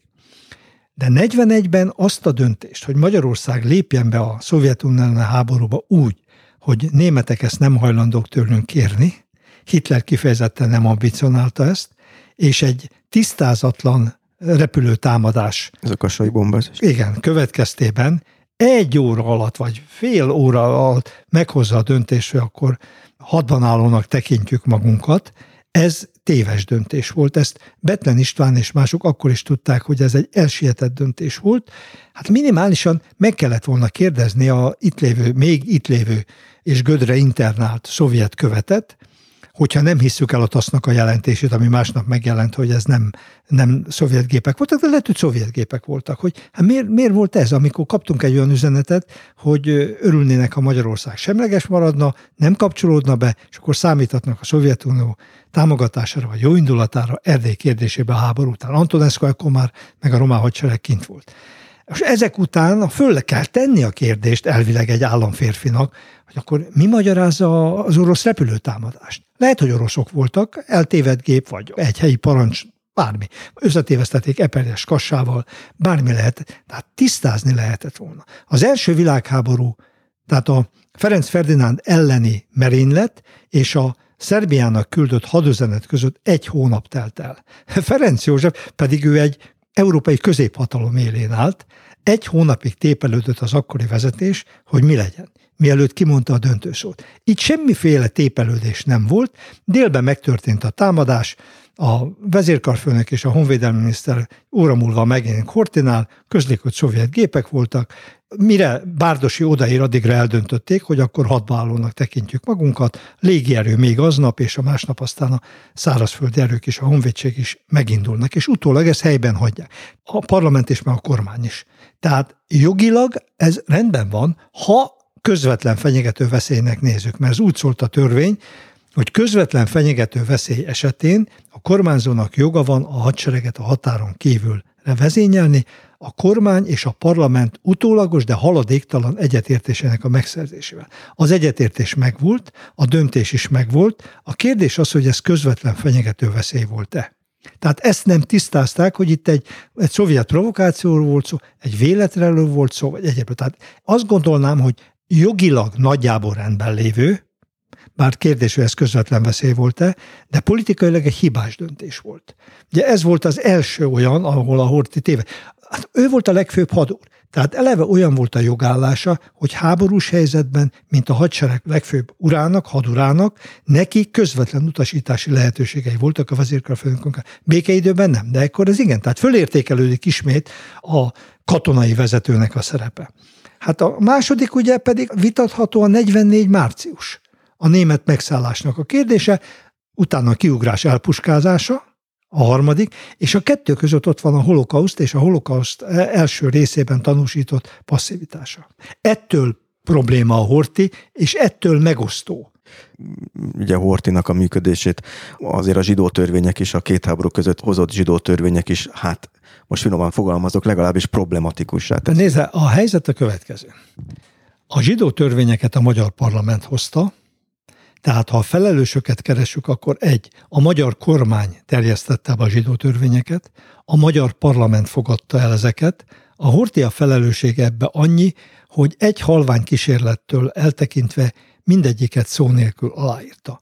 Tehát megvan az ő felelőssége, mert megtehette volna az, hogy visszaküldi ezeket a törvényeket, nem tette meg sok okból, ha nincs külön kérdés, akkor ebben nem megyek bele, hogy miért nem tette meg. Ezek nagyon súlyos dolgok voltak, diszkrimináltak embereket, de az életüket nem fenyegették. Egzisztenciájukat igen, de az életüket nem.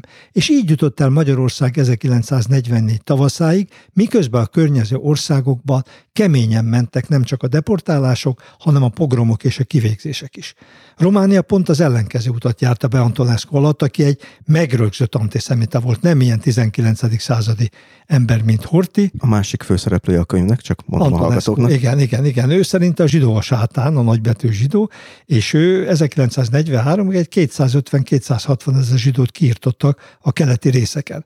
Ugye román mentalitás észreveszik, hogy 43-tól nem biztos, hogy a németek fognak győzni. És a nyugati országrészekből nem engedik a deportálásokat, amit a németek tőlük is kérnek. Ezért megmenekülnek a dél magyarok, érdekes módon a zsidók. A észak visszakerült zsidó származású magyarokat viszont deportálják. Tehát a Magyarországon 44-ig egy körülbelül 800 ezer fős zsidóság életét nem fenyegeti veszély. Tehát a zsidó törvények persze, de a jelentőségük, hát nem azt mondom, hogy eltörpül, de lényegesen kisebb annál, mint ami 1944 márciusától júliusáig történt, úgy, hogy Horti kinevezte sztójait kormányfőnek, majd elegánsan moson kezeimet visszavonulok, és nem veszek részt a kormányzati ügyekbe, különösképpen nem a zsidósággal kapcsolatos intézkedésekbe egészen júliusig. És akkor visznek el félmillió zsidót. 400 valahány ezret visznek el, azt hiszem.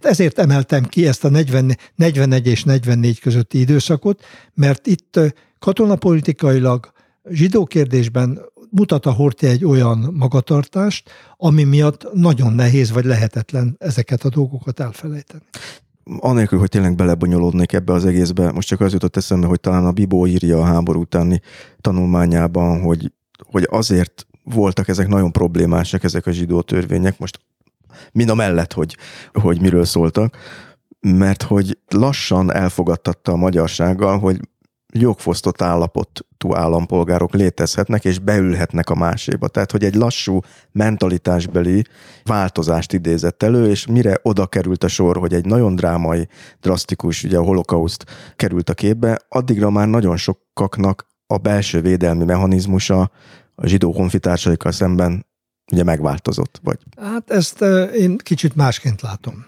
Zsidók és keresztények együttélése az a 19. század végén is problematikus volt. Nem véletlenül volt Eszlár.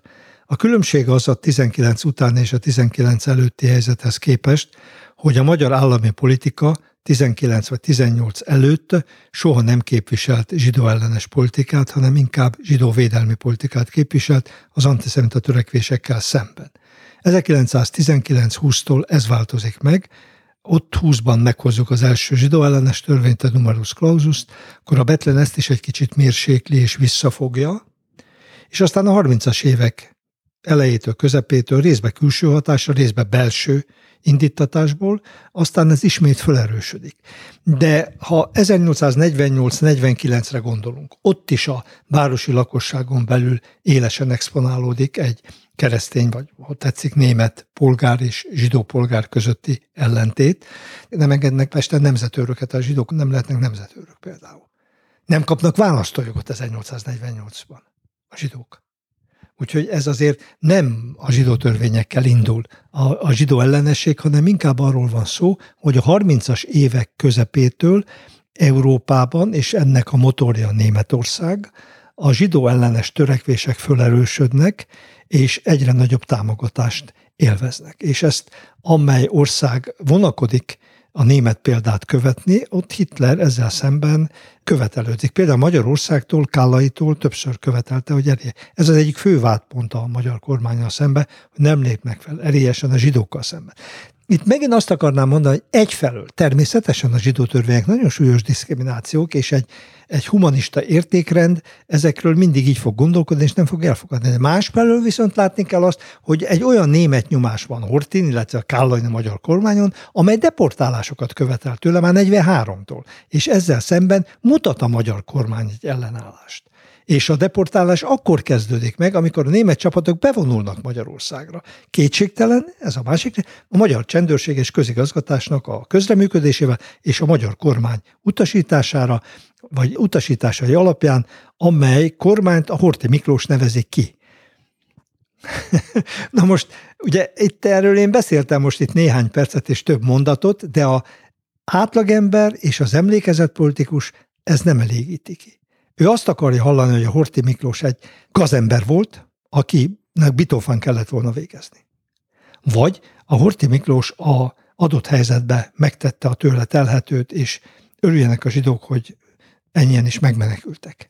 Higgy el, hogy nem túlzók, tehát ilyen végletes vélemények vannak, és ezeket tudná tompítani egy megfelelő iskolapa, történelmpolitika tankönyvek, hogyha a dolgok komplexitását mutatja be. Attól, hogy a Hortit összetetten látjuk, vagy nem fekete-fehérben, ettől a hibáit, a bűneit nem kell letagadni, azt bele lehet venni. De ugyanígy van az íróknál is. Számtalan esetben ugye a Vasalbertnél, vagy a, a Nyírőnél.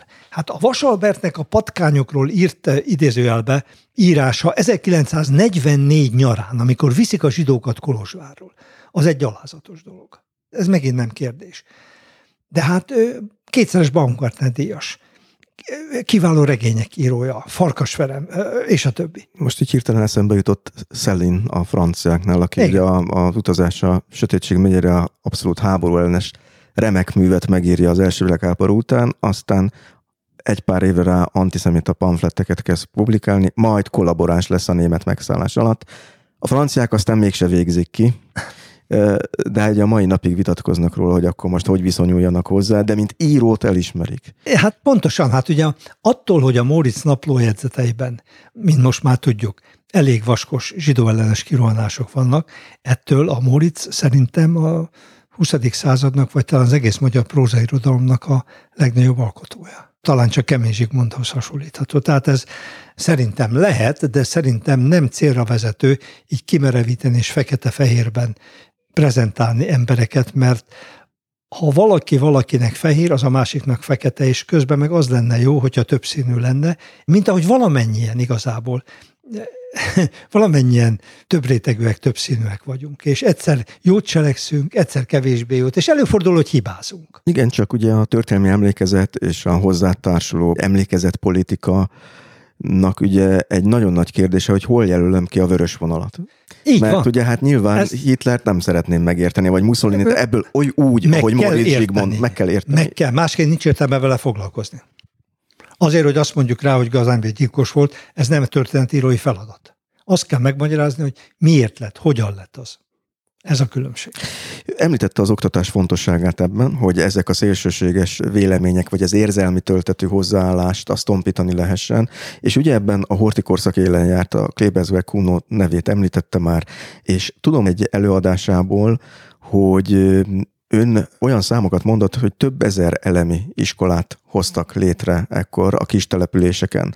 Ekkor, ezt is az ön eladásából tudom, addig Magyarországon két egyetem létezett, és ez megduplázódott a hortikorszak alatt. Tehát elképesztő mennyiségű pénzt, erőforrást pumpáltak a kultúrfölény ideológiának a jegyében, de valószínűleg nem csak emiatt. Nem csak. Az oktatásban. És itt megfogalmazódott bennem a kérdés, hogy mégis ez az oktatás nem volt ahhoz elég, hogy képbe kerüljön, vagy helyzetbe kerüljön egy olyan elit, amely mondjuk egy 41-es katasztrofális döntést meg tudott volna akadályozni. Pedig akkor úgy tudom, már Kosári Domokost elküldték Amerikába, hogy tájékozódjon az ön által is említett történész professzort, tehát biztos, hogy jöttek az információk, hogy nem erre kéne menni, nem arra kéne menni, de hiába produkált a magyar oktatás világszínvonalú sikereket, mintha a politikában ez nem, nem fordítódott le okos döntésekre. Most ezt szerettem volna ilyen kicsit ilyen sarkítva megfogalmazni. Azért voltak okos döntések is, tehát a népiskola program, tehát az egész oktatáspolitikát nézzük, akkor abba több a pozitívum, mint a negatívum. Az egyik első könyvembe írtam le azt, hogy igen, ez az egész egy ilyen kultúrfölény ideológiai egyébben zajlott, de ez az ideológia eltűnt a ködbe, az intézmények meg megmaradtak. Abba a faluba, ahol én születtem, az első ilyen templomiskolát Klebesberg építette. Előtte nem volt iskola a faluba. Tehát ez szerintem számon tartandó, mint az egyetemi politika is. Na most, hogy ők velük mi lett, hát ez az iskolarendszer azért, ez termelte ki Bíbó Istvánt és Kosári Domokost is, és egy csomó embert ez küldött el ösztöndíjjal a világba, akikről sokszor nem is tudjuk, hogy 40, hát Keresztúri Dezső. Ha ezt összeszednék egyszer, akkor azt látnánk, hogy a 40-es évektől kezdődően, akik számítanak valamit a magyar kultúrába, azok mind ösztöndíjasok voltak külföldön, és ezek további. Hát a Kosári Domokos a pályáját a rendszerváltás után fejezte be.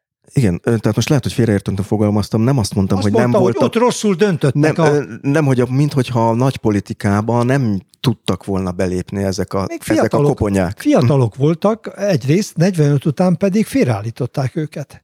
Tehát a, az, hogy ezekből mi lett volna, ha nincs a szovjet megszállás, hanem történetesen... Azt mondhatjuk a, azt, hogy ez a, nyugat, tíz év hiányzott, ha a, nyugati, ha a nyugati övezethez tartozunk, és a Kosári Domokos továbbra is a Kelet-Európa intézetnek az igazgatója lesz, a helyettese meg a Benda Kálmán lesz, nem pedig Andi Cserzsébet lesz, meg a Spíra György és mások, vagy a politikában is tovább maradhatnak a kisgazda politikusok, nagy Ferenc, tovább maradhat Súlyog Dezső, tovább maradhatnak a szociáldemokraták, és a kommunisták egy 16%-kal vagy valamennyivel itt vannak, de nem dominálnak, és nincs itt a szovjet hadsereg, hogy akkor mi lett volna, azt nem tudja. De ezt az egész világot félreállították. Tehát lehet, hogy még kellett volna tíz év, hogy és ez beérjen ez a generáció? Tudom, nem tudom, nem tudom, hogy mennyi kellett volna, és nem tudom, hogy akkor mi lett volna. Azt tudom, hogy itt nem egyszerűen arról volt szó, hogy ezek rossz minőségeket produkáltak, hanem arról volt szó, hogy a nemzetközi geopolitikai helyzet 40 után úgy alakult, hogy számukra itt tér nem nyílt.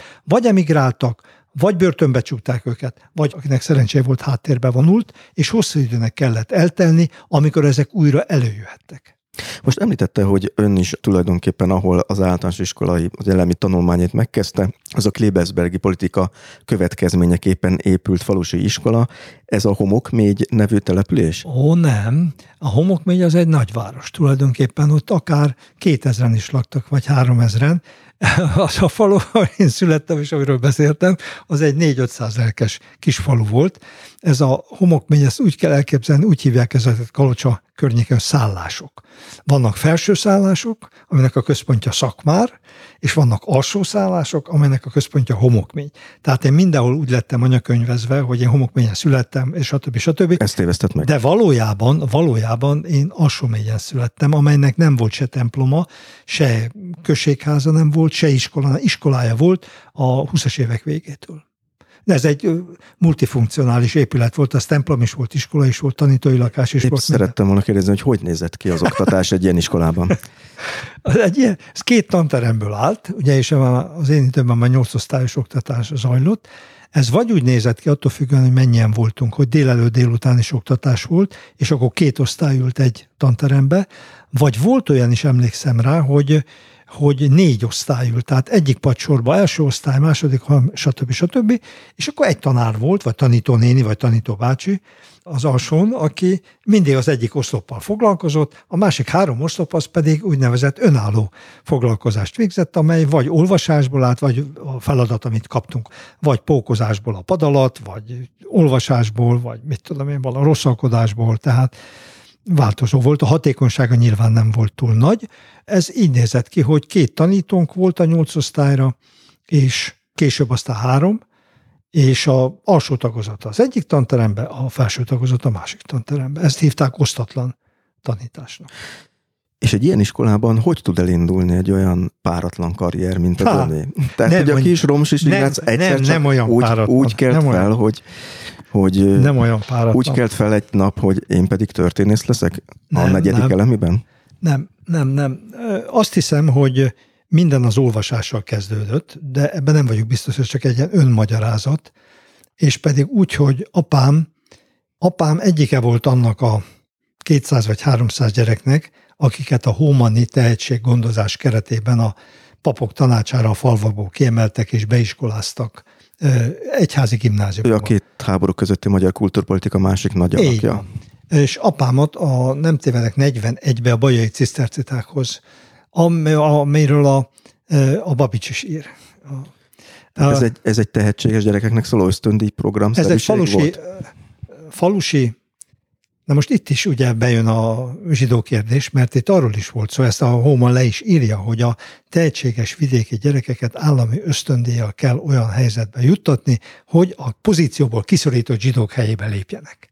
Na de erről ott alsó semmit nem tudtak természetesen, hanem valóban a helyi tanítók és a papoknak a hatására, vagy a javaslatára beiskoláztak gyerekeket oda, és apám is egyik volt. Most a háború miatt ő nem fejezte be, két vagy három osztályt végzett el, viszont ennek az egyik tartós hatása az az lett, hogy szeretett olvasni, és azt gondolta, hogy velem is meg kell szeretetni az olvasást, és öt éves koromban megkaptam az első, első meséskönyvemet, aminek az lett a következménye, amire mentem iskolába, de a többé-kevésbé tudtam olvasni.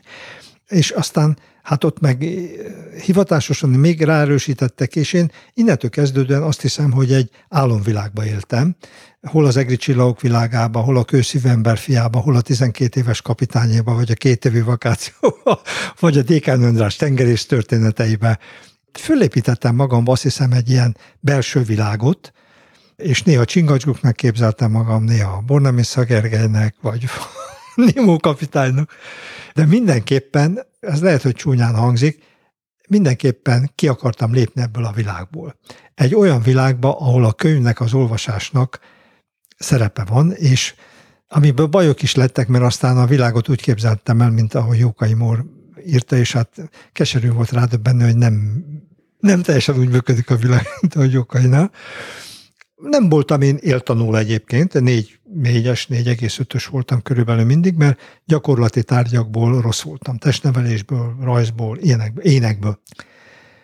És aztán nem könnyen, de végül gimnáziumba mentem. A 60-as évek elején van egy kis változás, 62-től vagy 63-től eltörölték a fizikai dolgozók előnyét a felsőoktatásba, és a falu kezdte megtapasztalni azt, hogy már nem vettek föl mindenkit, és a gimnázium után kőműves lett, vagy gépész lett, vagy akár ipari tanulónak kellett. És ezért volt egy kis, a családon belül egy kis dilemma, hogy engedjék-e, hogy én gimnáziumban menjek, vagy valami kenyérkereső foglalkozásra felé irányítsanak. Végül szerencsére engedték a gimnáziumot, és ez egy újabb négy év volt, amely egy óriás, nem azért, hogy történész legyek, hanem az, hogy a elképzelt értelmiségi világot valahogyan megismerjem, betagozódjam. Kollégista voltam, és nagyon érdekes Hunyadi János fiúkollégiumban voltam, de a gimnáziumi tanáraim is nagyon nagyon érdekesek voltak, sokfélék voltak, de mindegyikük a maga módján segített engem értelmiségi. Ez Kalocsán volt? Ez Kalocsán volt. Segített értelmiségi van. A kollégium igazgatójáról, akit Szvétek Sándornak hívtak, dr. Szvétek Sándornak, Pataki Ferenc, akinek a neve talán sokaknak mond valamit, az akadémia alelnöke is volt, és a Nékosz utolsó főtitkára 1947-49 körül, és pszichológus egyébként. És amikor megtudta, már én is az akadémián voltam, és megtudta, hogy én ebbe a kollégiumba jártam gimnazistaként, akkor kicsit bepárásodtak a szemei, és azt mondta, hogy a Szvétek Sándor, illetve ez a Hunyadi kollégium volt az, amely legtöbbet átmentette a Nékosz elveiből egy olyan világba, amely azon elvek tagadására épült. Hű, Ez nagyon, nagyon szép. Na, nagyon jól, jól tudod fogalmazni a Pataki. De szerintem a hallgatóknak többsége nem fogja tudni hova tenni a Nékoszt. A hogy hogy Nékos ide a Nékoszt. Az már nagy baj, ha már se tudják, hogy mi a Nékosz.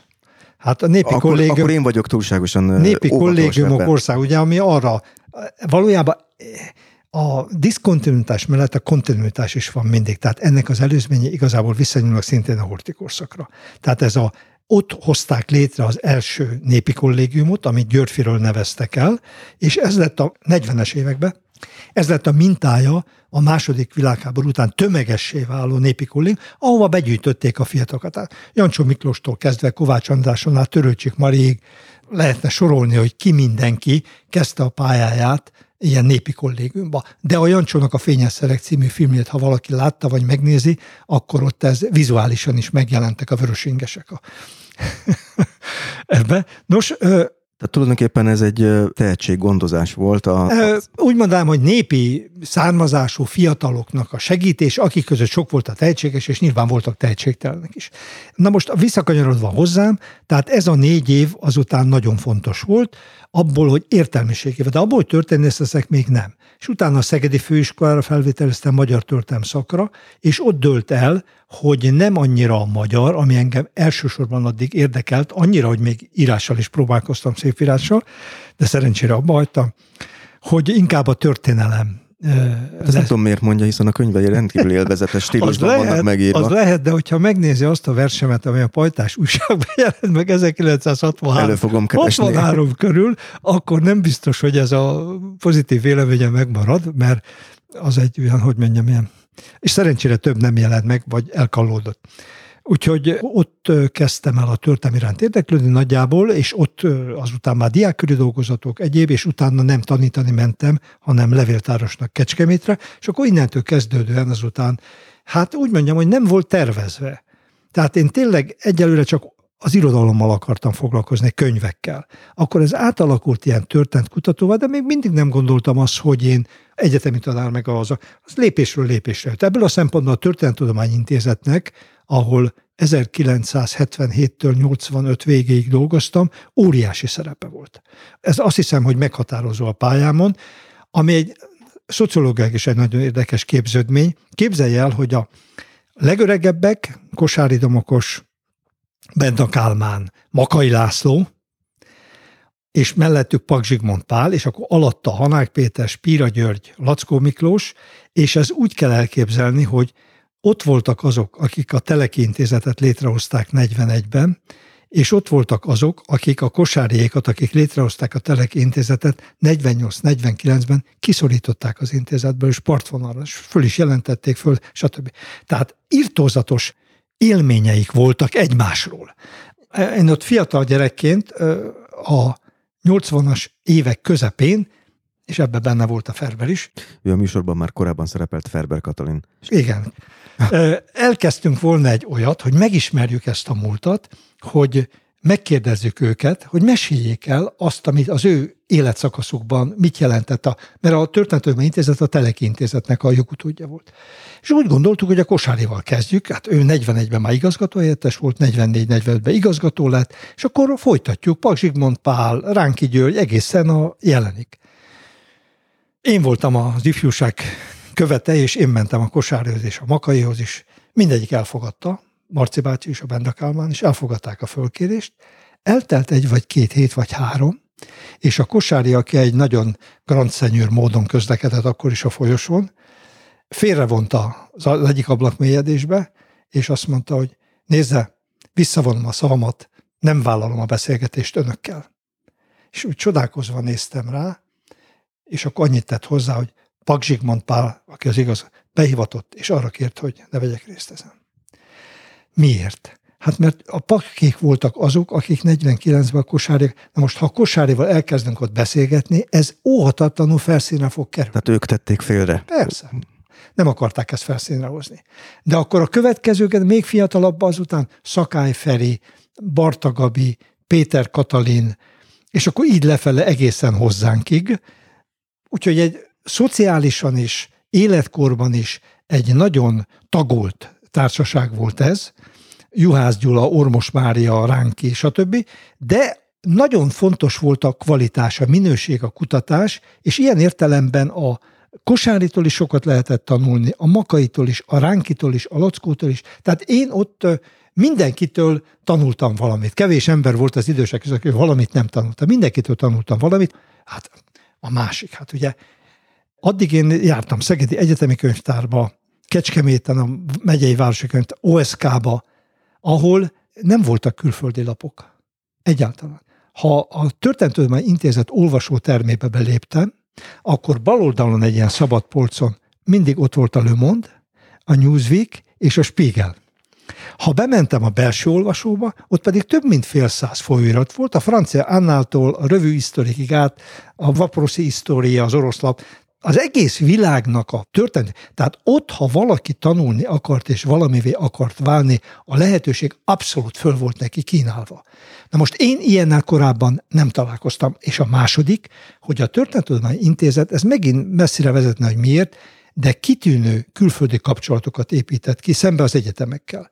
És tőlünk minden fiatal, akiben ránkék valami tehetséget láttak, hosszabb, rövidebb időre egy-két vagy akár három országba is ösztöndíjat kaptak. Én például a Történetudományi Intézetből az első két hónapos hosszabb ösztönz Párizs volt 81, az első nyelven francia volt, a második 84-be Mainz fél év az Európa Történet Intézetbe.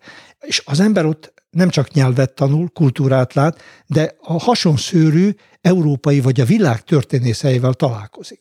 Felbecsülhetetlen értéke volt. Ehhez fogható csak a később a Bloomingtoni tanálkozáson nevezhető. Ez az Indiánai Egyetem. Úgyhogy azt kérdezte, hogy honnan lettem én történész, hát e, több lépcsőn keresztül, ezen belül az induló pont az olvasás, nagyon nagy a Történettudományi Intézet, és hát a, abban, ahogy most gondolkodom, abban valószínűleg a közel öt év amerikai tanítás is fontos szerepet játszik.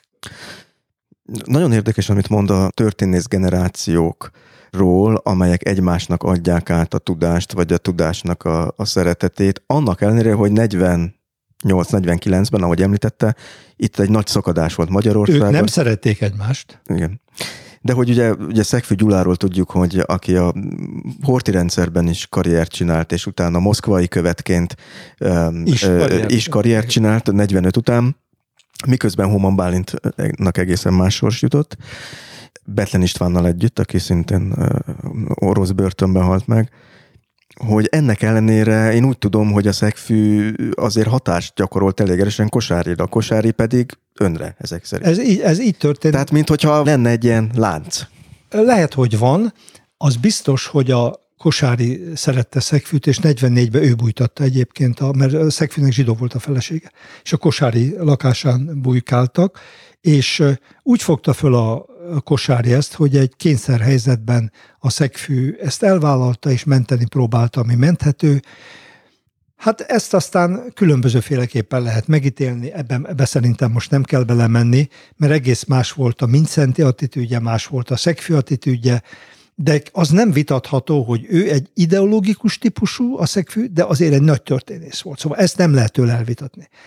És a Kosári, ha nem így alakul a pályája, mert ugye 49-ben félreállították, 56 után börtönbe csukták, utána levéltárban működött, és valójában alig előttem 70-es évek elején került vissza abba az intézetben munkatársnak, ahol ő valamikor már igazgató volt.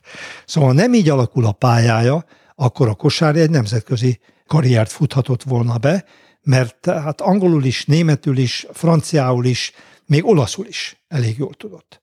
A másik háromon nagyon jól.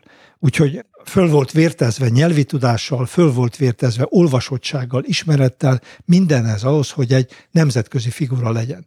De nem csak ő, Makairól is elmondhatom, ez Benda Kalmánról is, Niederhauser is. Tehát ez a generáció volt az utolsó, akik a második világháború, a két háború között kapták a képzést, kiváló képzést kaptak, utána azonban történt egy nagy színvonalsüllyedés, és most ezt megint nem mondanám, hogy pontosan miért és hogyan, de az egyik biztos, hogy nem szakszerűen kiképzett profi történészek voltak, hanem gyors talpalókon, vagy egy-két éves képzés után történészé vált valakik, akik közül a jobbak, mint Hanák Péter, kifutottak egy komoly és becsülendő szerepet, mások pedig nem futották be ezt a szerepet, mert nem voltak annyira tehetségesek vagy ambíciózusak, és valójában az én generációm a sok szempontból egy, ha az apja vagy a család nem biztosított neki egy hátteret, akkor egy self-made man volt, aki lépésről lépésre lett az, aki tanult meg nyelveket, és annak szoktam mindig örülni,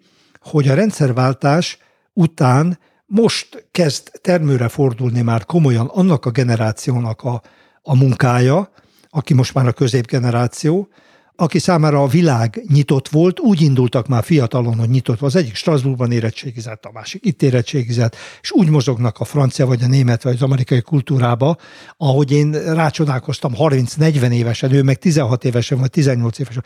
Óriási a különbség, és ha lesz még történetírás olyan, mint amilyen volt, akkor ezzel a generációval fog tudni szerintem a magyar történetírás visszacsatlakozni oda, és olyan természetesnek tartani a nemzetközi közeget, mint amilyen ez a kosáriék számára volt. Hozzáteszem a Ránki számára is, de a Ránki volt a 45 után bekerültek közül talán a legokosabb, legambiciózusabb, legsikeresebb. Tehát ő, ő valóban egy kivételes alak volt. Említette egy interjúban, hogy fiatal korában, talán ezekben az években ön megfigyelés alatt is állt az állambiztonsági szervek részéről. Ez összefüggésben van ezzel a kezdeményezéssel? Nem, figyelj, mielőtt, mielőtt ellenállóvá volt, előtte szeretném leszögezni a hallgatók kedvéért, hogy 79-től pártag voltam uh-huh.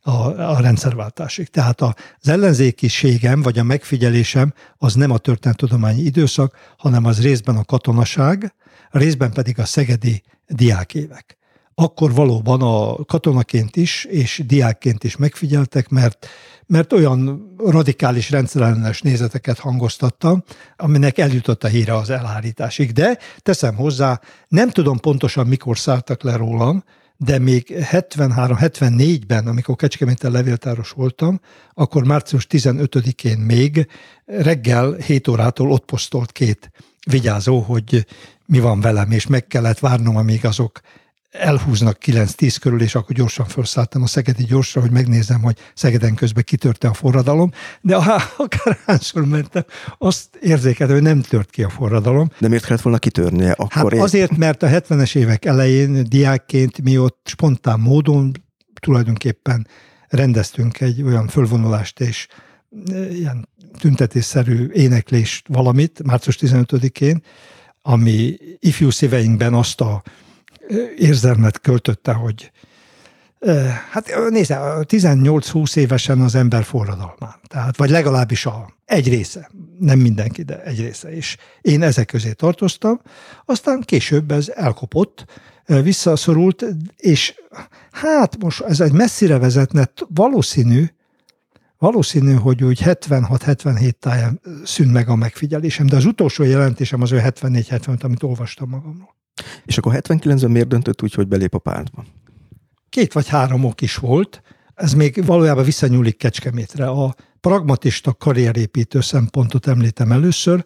Ott a, na, hogy, hogy indulj, mert a pártbizottságot bele kell kevernem. De, de milyen pártbizottság volt ez? Itt a, ugye ezt gyakran összemossák és nem értik. Amikor én oda kerültem Kecskemétre, akkor fél év múlva vagy egy év múlva megjelentek a BMS-ek, és három helyen érdeklődtek a levéltárigazgatónál, a megyei pártbizottságon, és a feleségem egy művelősházba dolgozott az ő igazgatójánál, aki 44-ben ellenálló volt egyébként, kommunista ellenálló. Mind a hárman megmondták. Nem csak az igazgatóm, aki nem volt pártag, a megyei pártbizottságnak a kultúrás, az, aki egy tíz éve vagy öt éve volt idősebb, mint én, az is bizalmasan mondta, hogy figyelj, vigyázz, hogy mit csinálsz, mert figyelnek, hogy mit mondasz. És amikor ledoktoráltam, vagy elkészültem, akkor fölmerült, ugye akkor úgy nézett ki, hogy kisdoktor, kandidátus, nagy doktor. És a kandidátusival járhatott három év ösztöndíj. És én elmondtam, hogy én hát nagyon szeretném kiaknázni ezt, hogy ne csak levéltáros legyek, hanem kutathassak, és ez a férfi azt a tanácsot adta, hogy ha belépsz a pártba, akkor én garantálom neked ezt az ösztöndíjat, vagy megkapod ezt az ösztöndíjat. Ha nem lépsz be, lehet, hogy akkor is, de az bizonytalan. Szóval ez volt az egyik, és akkor én ezt hoztam magammal a törtudba, de még mindig visszaléphettem volna, de azt láttam, hogy Ránki György is pártag, Lackó Miklós is pártag, Ormos Mária is pártag, Orbán Sándor is pártag, tehát egy csomó ember, akire én fölnéztem, az mind pártag volt. Ez volt a második szempont. És van egy harmadik szempont. Van egy harmadik szempont is, ez is, ez is szerepet játszott, hogy én végigéltem egy nagyon szegény falusi életet az 50-es évek végén, Végignéztem a TSS-ítést, amely a családunk szempontjából elég keserves volt, noha szegények voltak, de a, azt a négy-öt volt földet a nagyapám meg a család, az keserves munkával szerezte meg, és a, azt is láttam, hogy hogyan lett egy lóból két ló, és azt is, hogy ezt hogyan vezetik ki az udvarból, és akkor a nagyapám ezt a gyerekként a saját szemével? Nagyapám hogyan érte ezt át? Na most a, a, a nagyapám nagyon szegény ember volt. 45-be, hát Domkanyarból jött haza is. A, nem, ez, ez egy nagyon érdekes dolog. És úgy menekült meg, hogy az ezred ostyakészletét tették a pappal. Ketten. A papnak volt esze, amikor áttörték a vonalakat Donnál, a nagyapám egy honvéd volt, aki be volt tiszti szolgának az ezred pap mellé. És áttörték a vonalakat, és akkor a pap azt mondta, András, itt vége van mindennek, fogták két zsákba az ostját, ami az ezred készlete volt, és elindultak Kiev fele. És tíz nap, tizennégy napot mentek az erdőkbe, először ostját ettek, amikor nem volt ostya, akkor bogarakat a hó alól, meg a faháncs alól. Tehát e, ez volt az egyik tapasztalat. A másik tapasztalat, hogy annak ellenére, hogy szegény volt, nem fogadott el földet 45 után. Azt mondta, neki nem kell a másé és akkor nagyon keserves munkával fölközdötte magát ilyen négy-öt holdas, már két lóval rendelkező parasztá, és akkor 61-be azt hiszem, vagy 60-ba az egész összeomlott, és az egésznek vége lett. Tehát ez már a második TSS-ütési hullám a, volt. Igen, akkor. igen, igen, igen, igen. És úgy ment a agitálás, hogy erre is jól emlékszem, azok is kirendelt emberek voltak, kényszeragitátorok voltak. Be volt készítve az asztalra egy kancsóbor, és a sarokba jól láthatóan egy balta, vagy fejsze és ez azt az üzenetet sugározta az agitátoroknak, hogyha barátságosak, akkor megisszuk a bort, elmennek. Ha nem, akkor van más. Mindig barátságosak voltak, mindig elnézést kértek, megitták a kancsóbort, volt, amikor kettőt, és akkor eltávoztak. De megtörtént a TSS -idel. Most mondom a poént, hogy ez az ember a halála előtt, a 70-es évek elején valamikor megkérdeztem tőle, papa, na hogy látod, a helyzetet. És azt mondta, hogy majdnem kicsordultak neki is a könnyei, azt mondta, hogy fiam, ha én tudtam volna, hogy ez lesz, akkor nem ellenkeztem volna. Tehát miért mondta ezt? A TSS-ítés után ott olyan dolgokat kapott a falu, amely korábban elképzelhetetlen volt. A déd nagyanyám, akinek semmiféle nyugdíj meg egy, kapott havonta 260 forintot. Akkor ez volt a családnak a fix bevétele, 260 forint. És ezt egyszerűen nem hitték el, hogy nem kell érte semmit csinálni, és hozza a postás. Az elv az volt, hogy mindenért meg kell dolgozni. Ezért nem kellett megdolgozni. És a nagyapám meg már rendesen ledolgozta azt az időt, amit kellett. Nyugdíj volt, háztáji volt, és hát modernizálódott a falu. Bevezették a villanyt, a agyakpadlót fölváltotta a parketta meg a kő. Víz lett a faluba. A rádióhoz nem kellett hozni a telepet és a fűtőt, amik ilyen nagy száraz elemek voltak, be kellett dugni egy zsinort a, és akkor szólt a rádió. Tehát akkorát lépett a magyar falu mondjuk 1960 és 70 között, 10 év alatt, mint korábban 100 év alatt nem. Most ez volt a harmadik szempontom. Én a családomnak a alakulásán úgy láttam, hogy ez a világ, ami kialakult, ez számára előnyös. Itt van az egyéni emlékezet, hogy miközben én ezt láttam, és ezt így fogtam föl, Kosári Domokos ezt egész másképp fogta föl, mert ő végig egy, hát részben börtönben volt, részben internálva volt, tehát ő, erről többször beszéltünk, hogy ugye ő a Kádárt egy gazember, briganti Nimannak tartotta. Tehát ez nem volt kérdés. És látta rajtam, hogy én nem teljesen így viszonyulok a kádárizmushoz, de hát, hogy mondjam, nem volt nehéz fölfognia, hogy itt másfajta élményanyag van. Sokat beszéltem erről Szegedi Maszák Mihályal, akivel részben együtt tanítottam Bloomingtonba, és hát mint lehet tudni a Mihálynak a nagybátyja, hogy Szegedi Maszák Aladár, az washingtoni követünk volt 40 után, amíg le nem mondott, a Mihály maga is egy ilyen magasan kvalifikált értelmiségi családba, és nemesítették őket a dualizmus korába, tehát egészen másfajta élményanyaga volt. De itt van a lényeg, hogy el kell tudni fogadni egy egyéni emlékezetnek, ha az elég kulturált vagy elég korrekt, hogy sokféle élményanyag van. Tehát a mi családunkat nem internálták, nem börtönözték be, amit megsineltek, az a beadás vagy a beszolgálás volt. De ez volt, meg a békekölcsön. Ez volt. Nyilván, és ezért nem örültek, de egészében véve mégis egyfajta emelkedést, emelkedésként élték meg ők is, meg a falu is. A Mihály, a Kosári, és még nagyon sokan ebben az országban, papság például. Hát azok nem így élték meg, és nyilvánvalóan, hogy nekik más az emlékezetük erről az időszakról. És itt visszakanyarodunk a kiinduló ponthoz, a beszélgetésünk kiinduló pontjához, hogy a magyar nemzet számára, vagy a Magyarország jövője számára az lehet a megoldás, hogyha ezek az emlékezetek valahogyan összebékülnek. És azért, mert én ezt gondolom, vagy nekem ilyen élményeim voltak a Kádár rendszerről, azért én nem vagyok egy elvakult kádárista, vagy briganti, vagy mit tudom én mi, és nem gondolom a másik oldalról se, akinek más élményei voltak 56-ból és máskor, hogy, hogy az egy ellenséges vagy. Nem. Nem. De hozzáteszem, hogy az említett nevek és még néhány néven ebben soha nem volt közöttünk probléma. Ez mindig természetes volt mindannyiunk számára, más háttér, más, de a céljaink nagyjából egyek voltak. Az oktatásban például minőséget kell, aztán a, a egyetemi pályán, ugye, amikor tanítani kezdtem, hát például ott is Hát hogyan tehetek én, mint tanár, különbséget a között, hogy valaki vallásos, vagy nem vallásos? Valaki baloldali, vagy nem? Hát egy orvos különbséget tehet jobboldali és baloldali beteg között? Nyilvánvalóan nem, és egy tanár sem tehet különbséget, és nem indoktrinálja a diákait, hanem gondolkodni tanítja őket, és azt adja át nekik, ami alapján ő aztán majd ki fogja magát forni, és kialakul belőle egy egyéniség. Úgyhogy büszke vagyok rá tulajdonképpen, hogy a tanítványaim között jobboldali vallásos, baloldali liberális, szocialista, mindenki volt és van, és mikor 70 éves voltam most tavasszal, nyáron, akkor ez a 20 vagy 25 ember békésen együtt voltunk. A világnézeti különbség. Igen, világnézeti, igen. Azért igen. ez lehet, hogy reményt ad, nem? Hogy tényleg ők lesznek az a generáció, akik egy nagy kitérő után a magyar történelemtudományt um,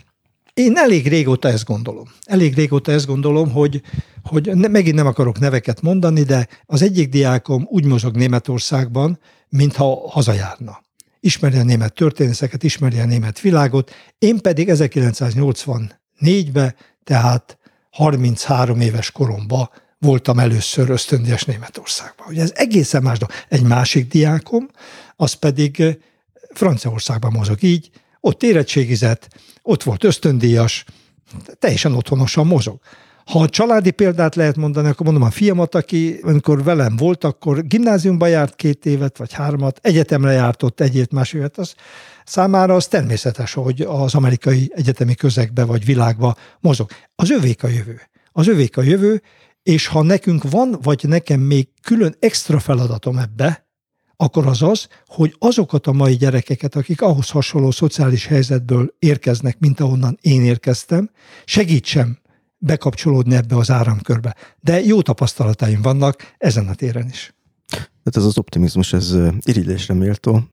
Vannak tehetségek, és a tehetség nem szociális helyzethez kötődik. A legnyomorúságosabb helyzetben is lehet gyémántot találni, és én nagyon örülök, hogy a pályán végén egy vagy két ilyen gyereket is tudtam menedzselni, akiket egyáltalán nem predestinált a sorsuk arra, hogy elitértelmiségiak legyenek, de láthatóan azzá válnak, és azon az úton vannak, és ez nagy örömmel tölt el. Most tényleg bocsánat a folyamatos kekeckedésért, csak próbálok itt e- ellen dolgot, hogy nem azt látjuk most a mai magyar politikában, hogy egy új arisztokrácia kiépülésével pontosan azok az elvek sérülnek, amit ön a Nékosz esetében említett, vagy amit ön a saját életében megtapasztalt, vagy amit a kosárjék, vagy az előző generáció a, a hortikorszak tehetséggondozásával megtapasztalt, mint hogyha most a kapuk bezáródásának, vagy a társadalmi státuszok megmerevedésének a korszakát élnénk megint? Hát nézze, én mivel én nem vagyok politikus, ezt befolyásolni nem igen tudom, de a saját kicsi közegembe, ami egy doktori iskolának a működtetése volt az elmúlt évekig, én legalább két vagy három gyereket segítettem hozzá ahhoz, hogy a legmélyebb szociális helyzetből az egyik egy csángó gyerek, Gyimes középlokról, a régi magyar határtól. Az legyen, aki, ami a képességei alapján lehet. Tehát én voltam olyan helyzetben, hogy tudtam ösztöndíjat szerezni, tudtam így támogatni, tudtam a könyvkiadónál támogatni, többet nem tudok tenni, vagy nem tudtam tenni, és a, megint azt mondom, hogy a jövő nem én fogom alakítani. Tehát, hogy mi lesz ezekkel a, ezekkel a vagyonokkal, vagy politikákkal, vagy egyébbel, ez, ez, ez eddig is kívül esett az én szférámon továbbiakban még inkább kívül fog esni.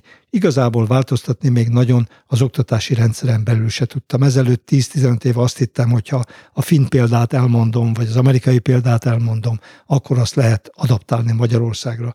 Aztán most arra rájöttem, hogy nem lehet. Csak annyit tudtam tenni, ami a magam kis szűk életébe tehettem. Miért nem lehet? Hát Miért nem? Ez, ez is egy nagyon bonyolult kérdés. Hát először is nem lehet azért, mert az állami költségvetés folyamatosan alulfinanszírozza az oktatást.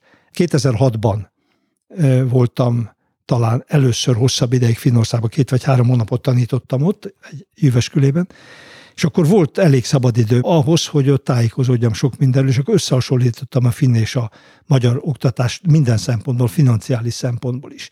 Ha a legnagyobb jó indulattól viszonyítom, akkor is az egyfőre jutó pénz, akárhogy számolom, akkor is négyszeresen többet költenek egy fiatalra Finnországba, GDP arányosan, mint Magyarországon. Ha nominálisan számítom, akkor hétszer többet költenek. De ez nem kultúra kérdés, az, tehát a horték is megtették Magyarországon. De, de ez kultúra kérdése. A Klebersberg Kuno egy kicsit kulturáltabb volt, és jobban a látott, látott, mint néhány mai utódja. Már úgy értem, hogy nem eleve elrendelt, hogy a magyar... Nem eleve, nem... nem eleve elrendelt, de ennek az a következmény, hogy a PISA eredmények például a finnek mindig az első háromban vannak, mi meg a huszadik körül vagyunk. Ez a pénz az egyik dolog. Hogyan befolyásolja azt, amikor azt látom, hogy történésznek vagy tanárszakra egyre kevesebben jelentkeznek, és a minőségük egyre csökken, vagy rosszabb, és még a jobbak közülük is nem tanárnak mennek el. De miért is mennének el tanárnak, amikor, amikor úgy nincsenek megbecsülve, mint annak a rendje? Tehát ez semmi presztízse nincs, se fizetés, se egyéb. Tehát ez, ez egy pont után, hogy mondjam, föltettem a kezem, és azt mondtam, hogy nem tudom megváltoztatni. Ha egy gyereknek tudtam egyengetni a pályáját, és mondom, kettő-három ilyen van, akkor az, azt mondtam, hogy ezt meg tudom tenni. Ezt az oktatás rendszert nem tudom átalakítani. Tehát ez nem az a szféra, amiben én mozgok. Tehát ez a Magyar Bálintnak, a Hillernek, meg a másik oldalról is mondja a kulturális minisztert, nem, a Pokorninak, vagy egy tudom én kinek, ez az ő területük, ők tudnak tenni, amit, ami, amit tehetnek. Én, amit az én területemen, vagy a szűk körbe tudtam tenni, én ilyen szempontból nyugodtan hajtom államra a fejemet, amit lehetett, én megtettem. Mondom, 10-15 évvel ezelőtt azt hittem, hogy ha az ember elmondja ezeket a példákat, akkor ezek hatnak. Abszolút nem hatnak. Egészen más logika szerint működik az egész. Ugye ez úgy működött, emlékszem, hogy fejkvóta alapján, tehát a, az intézmények fejkvóta alapján kapták a támogatást, ebből az következett, hogy minél több gyereket föl kellett venni, és senkit nem lehetett megbuktatni, ami mondanom se kell, hogy nem növelte a, a oktatásnak a színvonalát. A másik, amit mond, ugye a tandíj.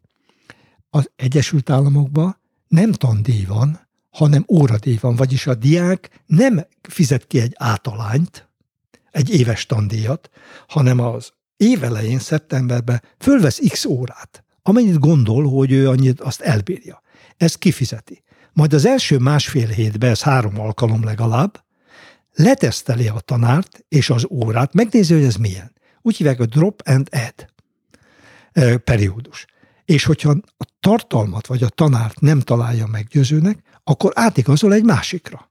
Tehát az órámat veszi meg, az én óráim általában ezer dolláros órák voltak egy fél évre, na most ha a diák ezt kifizette, akkor azért ez egy szolgáltatás, akkor azért ő várhat tőlem valamit, és ha nem teljesítek, akkor ezt érzékeltetik velem. És hogyha nagyon sokan hagynak ott egy órát, akkor a tanszékvezetőm vagy a dékán figyelmeztet először barátilag, hogy változtatni kellene a tematikán, vagy valami más kéne csinálni, mert feltűnő, hogy a gyerekek elmennek.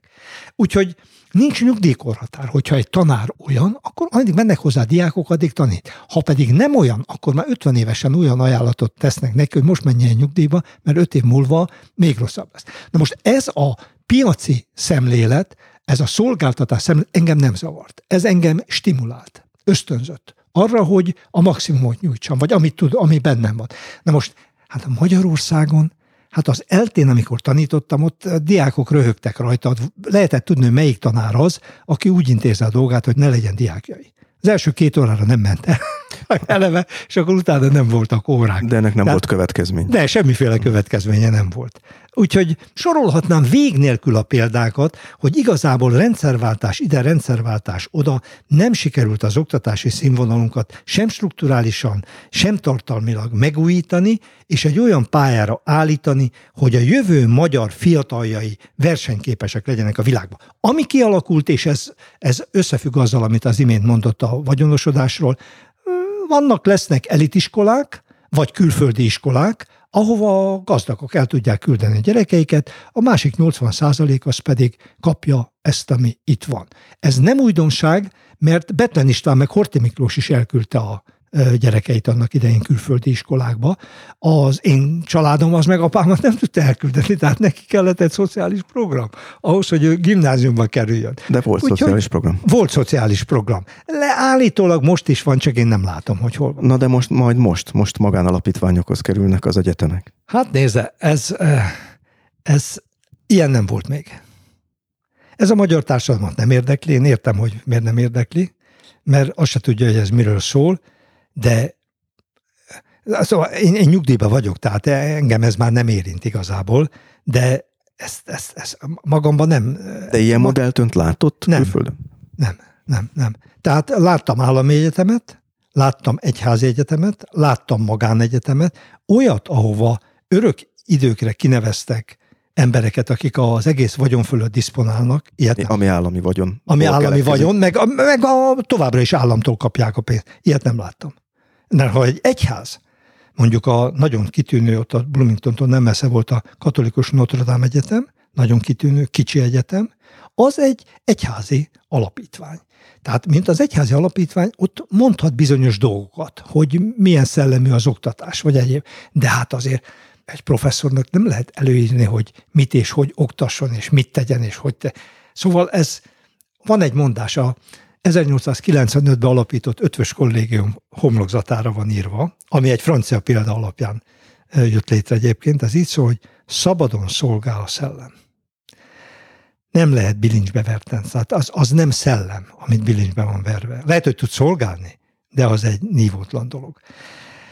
Hát nem mondanám, hogy igazából pessimista vagyok, az se, hogy optimista, inkább lemondó, azt, mondanám. Tehát inkább azt mondanám, hogy feladtam.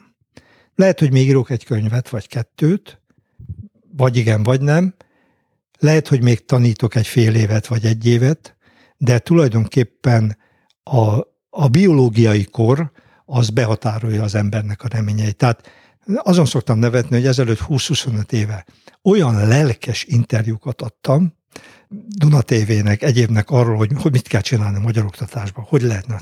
És azon csak én ma már ilyen lelkesedéssel nem tudnék ezekről beszélni. Tehát ez, ez már annyi fajta negatív tapasztalat ért, hogy, hogy valamikor részt vettem ennek a Matthias Corvinus kollégiumnak az alapításába. Sok évvel ezelőtt, mert az alapító diákom volt az eltén. Szerencsére egy-két évvel ezelőtt kiváltam belőle. De most mi fog ott történni? Ki látja, hogy mi lesz abból? Nem tudom.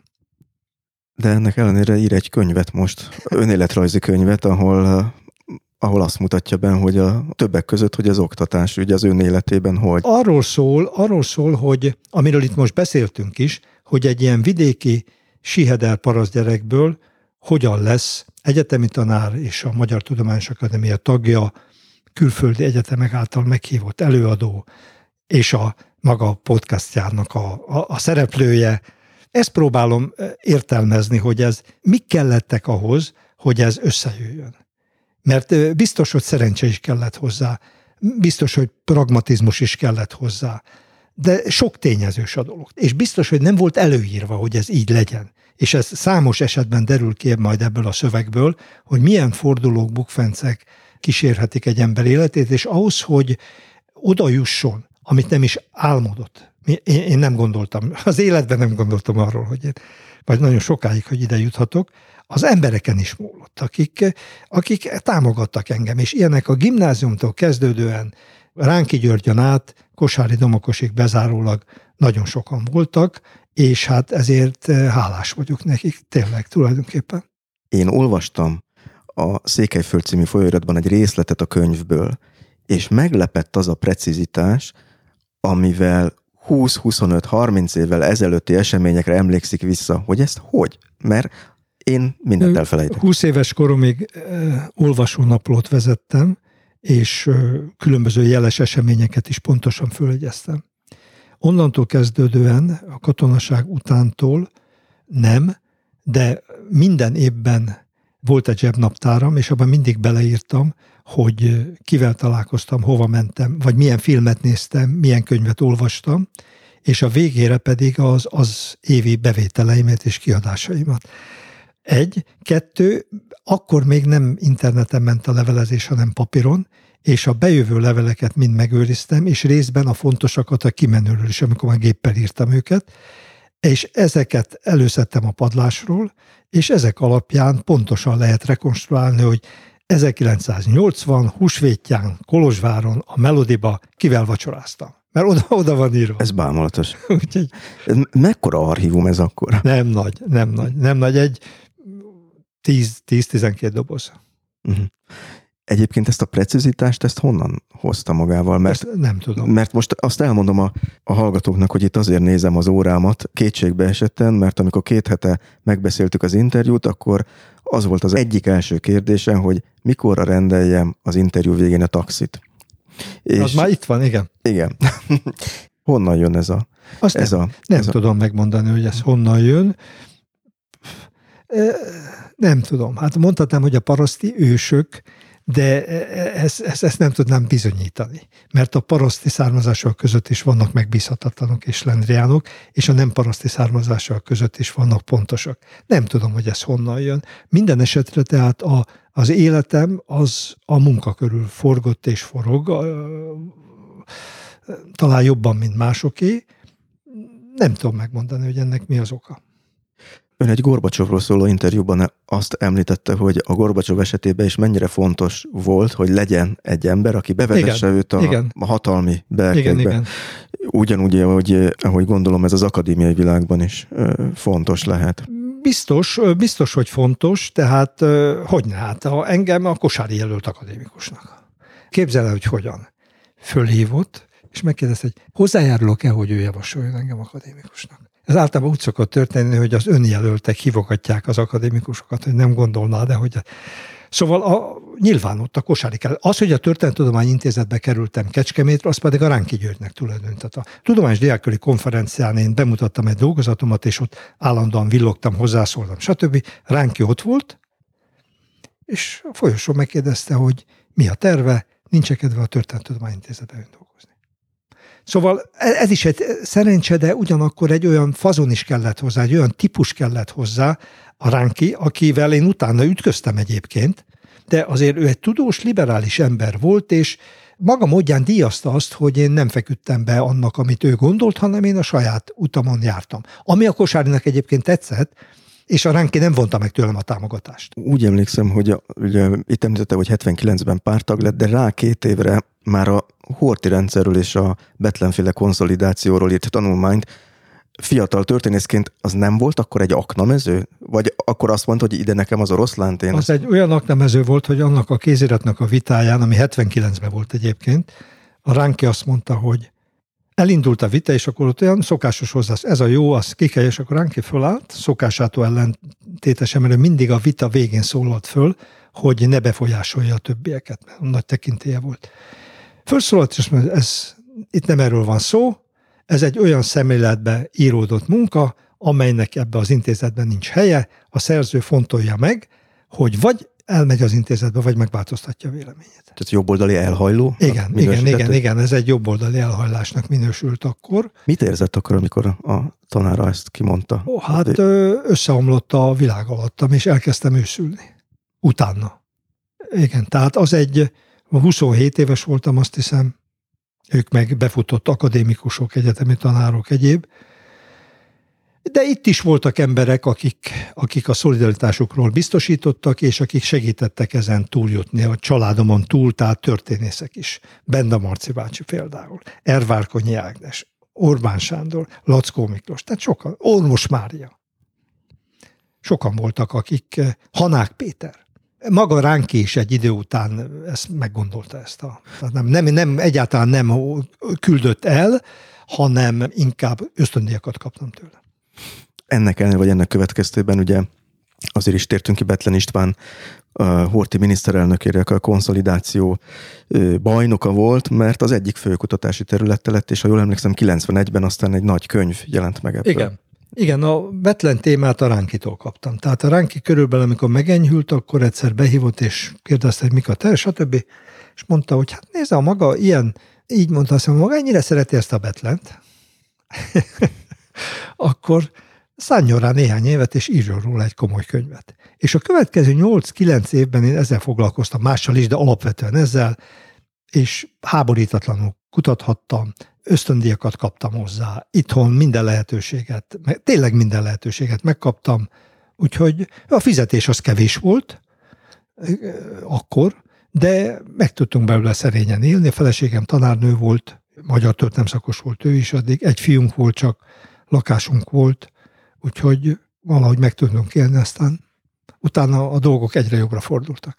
És 2012-ben pedig a balról ért egy nagyon súlyos, balról érte önt egy nagyon súlyos támadás. Egy érdekes, hogy eltelt közben mennyi is? 23-24 év. Akkor viszont nem jobboldal elhajlással vádolta meg Gerő András történész, hanem antiszemitizmussal. Úgy van. Ezt, ezt hogyan érte meg? Nehezen. Lelkileg úgy? Lelkileg, igen. Lelkileg, igen, igen, igen. Gerő Andrással én korábban jóba voltam. Úgyhogy ezt, ezt nehezen éltem meg, azóta hozzászoktam, mert ha figyelte a sajtót, akkor 2012 után volt egy kis szünet, de 2018 és 2020 között újabb hullámokban, hogy mondjam, kezdtek támadni ezúttal jobbról, és most nem antiszemitának, hanem defetistának, meg hazaárulónak neveztek, meg, meg kádárista, baloldali, mit tudom én minek. Megszoktam. Megszoktam. Nem kellemes, de hozzá lehet szokni. Hozzá lehet szokni, és igen, meg kell tanulni együtt élni ezzel. Én, én meg, úgy érzem, hogy megtanultam együtt élni ezzel, és ö, számos jelzést kapok arról, hogy az, amit csináltam, azok a munkák, azok állnak, azoknak van egy olvasótábora, és ezek újra és újra visszaigazolják azt, hogy van létjogosultsága annak a fajta történetírásnak, amit én művelek. Illetve vannak az ismeretterjesztésnek is most visszatérek a beszélgetés elejére, hiszen ezek a könyvek szélesebb közönséghez jutnak el, és ha jól értelmezem, akkor ön próbálja, vagy próbálta elvégezni azt a munkát, amit a magyar oktatás nem mindig végzett el, abból a szempontból, hogy közelíteni ezeket a emlékezett igen, személyes ezt, igen, igen, igen, én törekedtem és törekszem erre, de hát nem becsülném túl ennek a hatékonyságát. És még egy kérdést engedjem meg itt a végén, hogy ha már a, a honmentők, honvesztőkkel kezdtük a, a, a beszélgetést, hogy itt időközben ugye Lengyelországban is volt autoritár fordulat, Magyarországon is volt, Franciaországban ott van Marine Le Pen, Spanyolországban is a madridi körzetben befutott most egy olyan jelölt, aki, aki tényleg populistának mondható, a Trump örököségnek valja magát. Mit tud mondani biztatásul azoknak, akiknek görcsbe rándul a gyomra, hogy itt kezdődik ugyanaz előről, ami a 20-as években Európában kezdődött? Én nem vagyok benne biztos, hogy ugyanaz kezdődik. Nem látom még a, se a Hitler, se a Mussolini-t. Meg egy verszályi békeszerű alkotást se látok. Úgyhogy nem, nem, nem gondolom, hogy ez azt fogja jelenteni tartósan, hogy Európában a demokratikus államrendszereket egy autoritár, diktatórikus rendszerek fogják fölváltani. Nem. Nem gondolom. Hát nézze meg, Német, Németország mindig voltak jobboldali radikálisok. Én 84-ben, amikor ott voltam, akkor láttam meglepődve az utcán, hogy Hely Hitlerrel köszön néhány gyerek, és azok ott vannak azóta is. A német, francia, angol, amerikai intézményrendszer elég szilárd ahhoz, és az ottani etosz is elég demokratikus ahhoz, hogy ezekkel megküzdjön. Nagyon nagy katasztrófának, vagy valaminek kell, bajnak kell bekövetkezni ahhoz, hogy ezek eluralják az egész társadalmat. Ha ez megtörténik, akkor keserű lesz a ébredés és a kiábrándulás belőle, de meg fog történni. Hosszú távon az emberek azt gondolom nem arra vannak szocializálva, hogy egy diktátor előírja nekik, hogy miről mit kell gondolni, hogyan kell viselkedni, hogyan kell öltözni. Sokszínűek vagyunk, sokfélék vagyunk, és ezt meg kell engedni. Minden, az életnek minden területén. Ha egy rendszer nem ezt teszi, hanem uniformizálni próbálja, az szerintem előbb-utóbb meg fog bukni, rövidebbet fogja húzni, és hosszú távon nem tudok megint más mondani, és lehet, hogy én ebben tévedek, de ebben hiszek, az ötvösi szabadság, testvériség, egyenlőség eszményének a megfelelő arányú kiegyenlítésében. Azt hiszem, hogy tartósan ez az, ami legalábbis Európában működőképes, hogy Afganisztánban milyen működőképes, vagy Szaudarábiában, az egy más kérdés, ott az, abban nem mennék bele, hogy ott mi működőképes.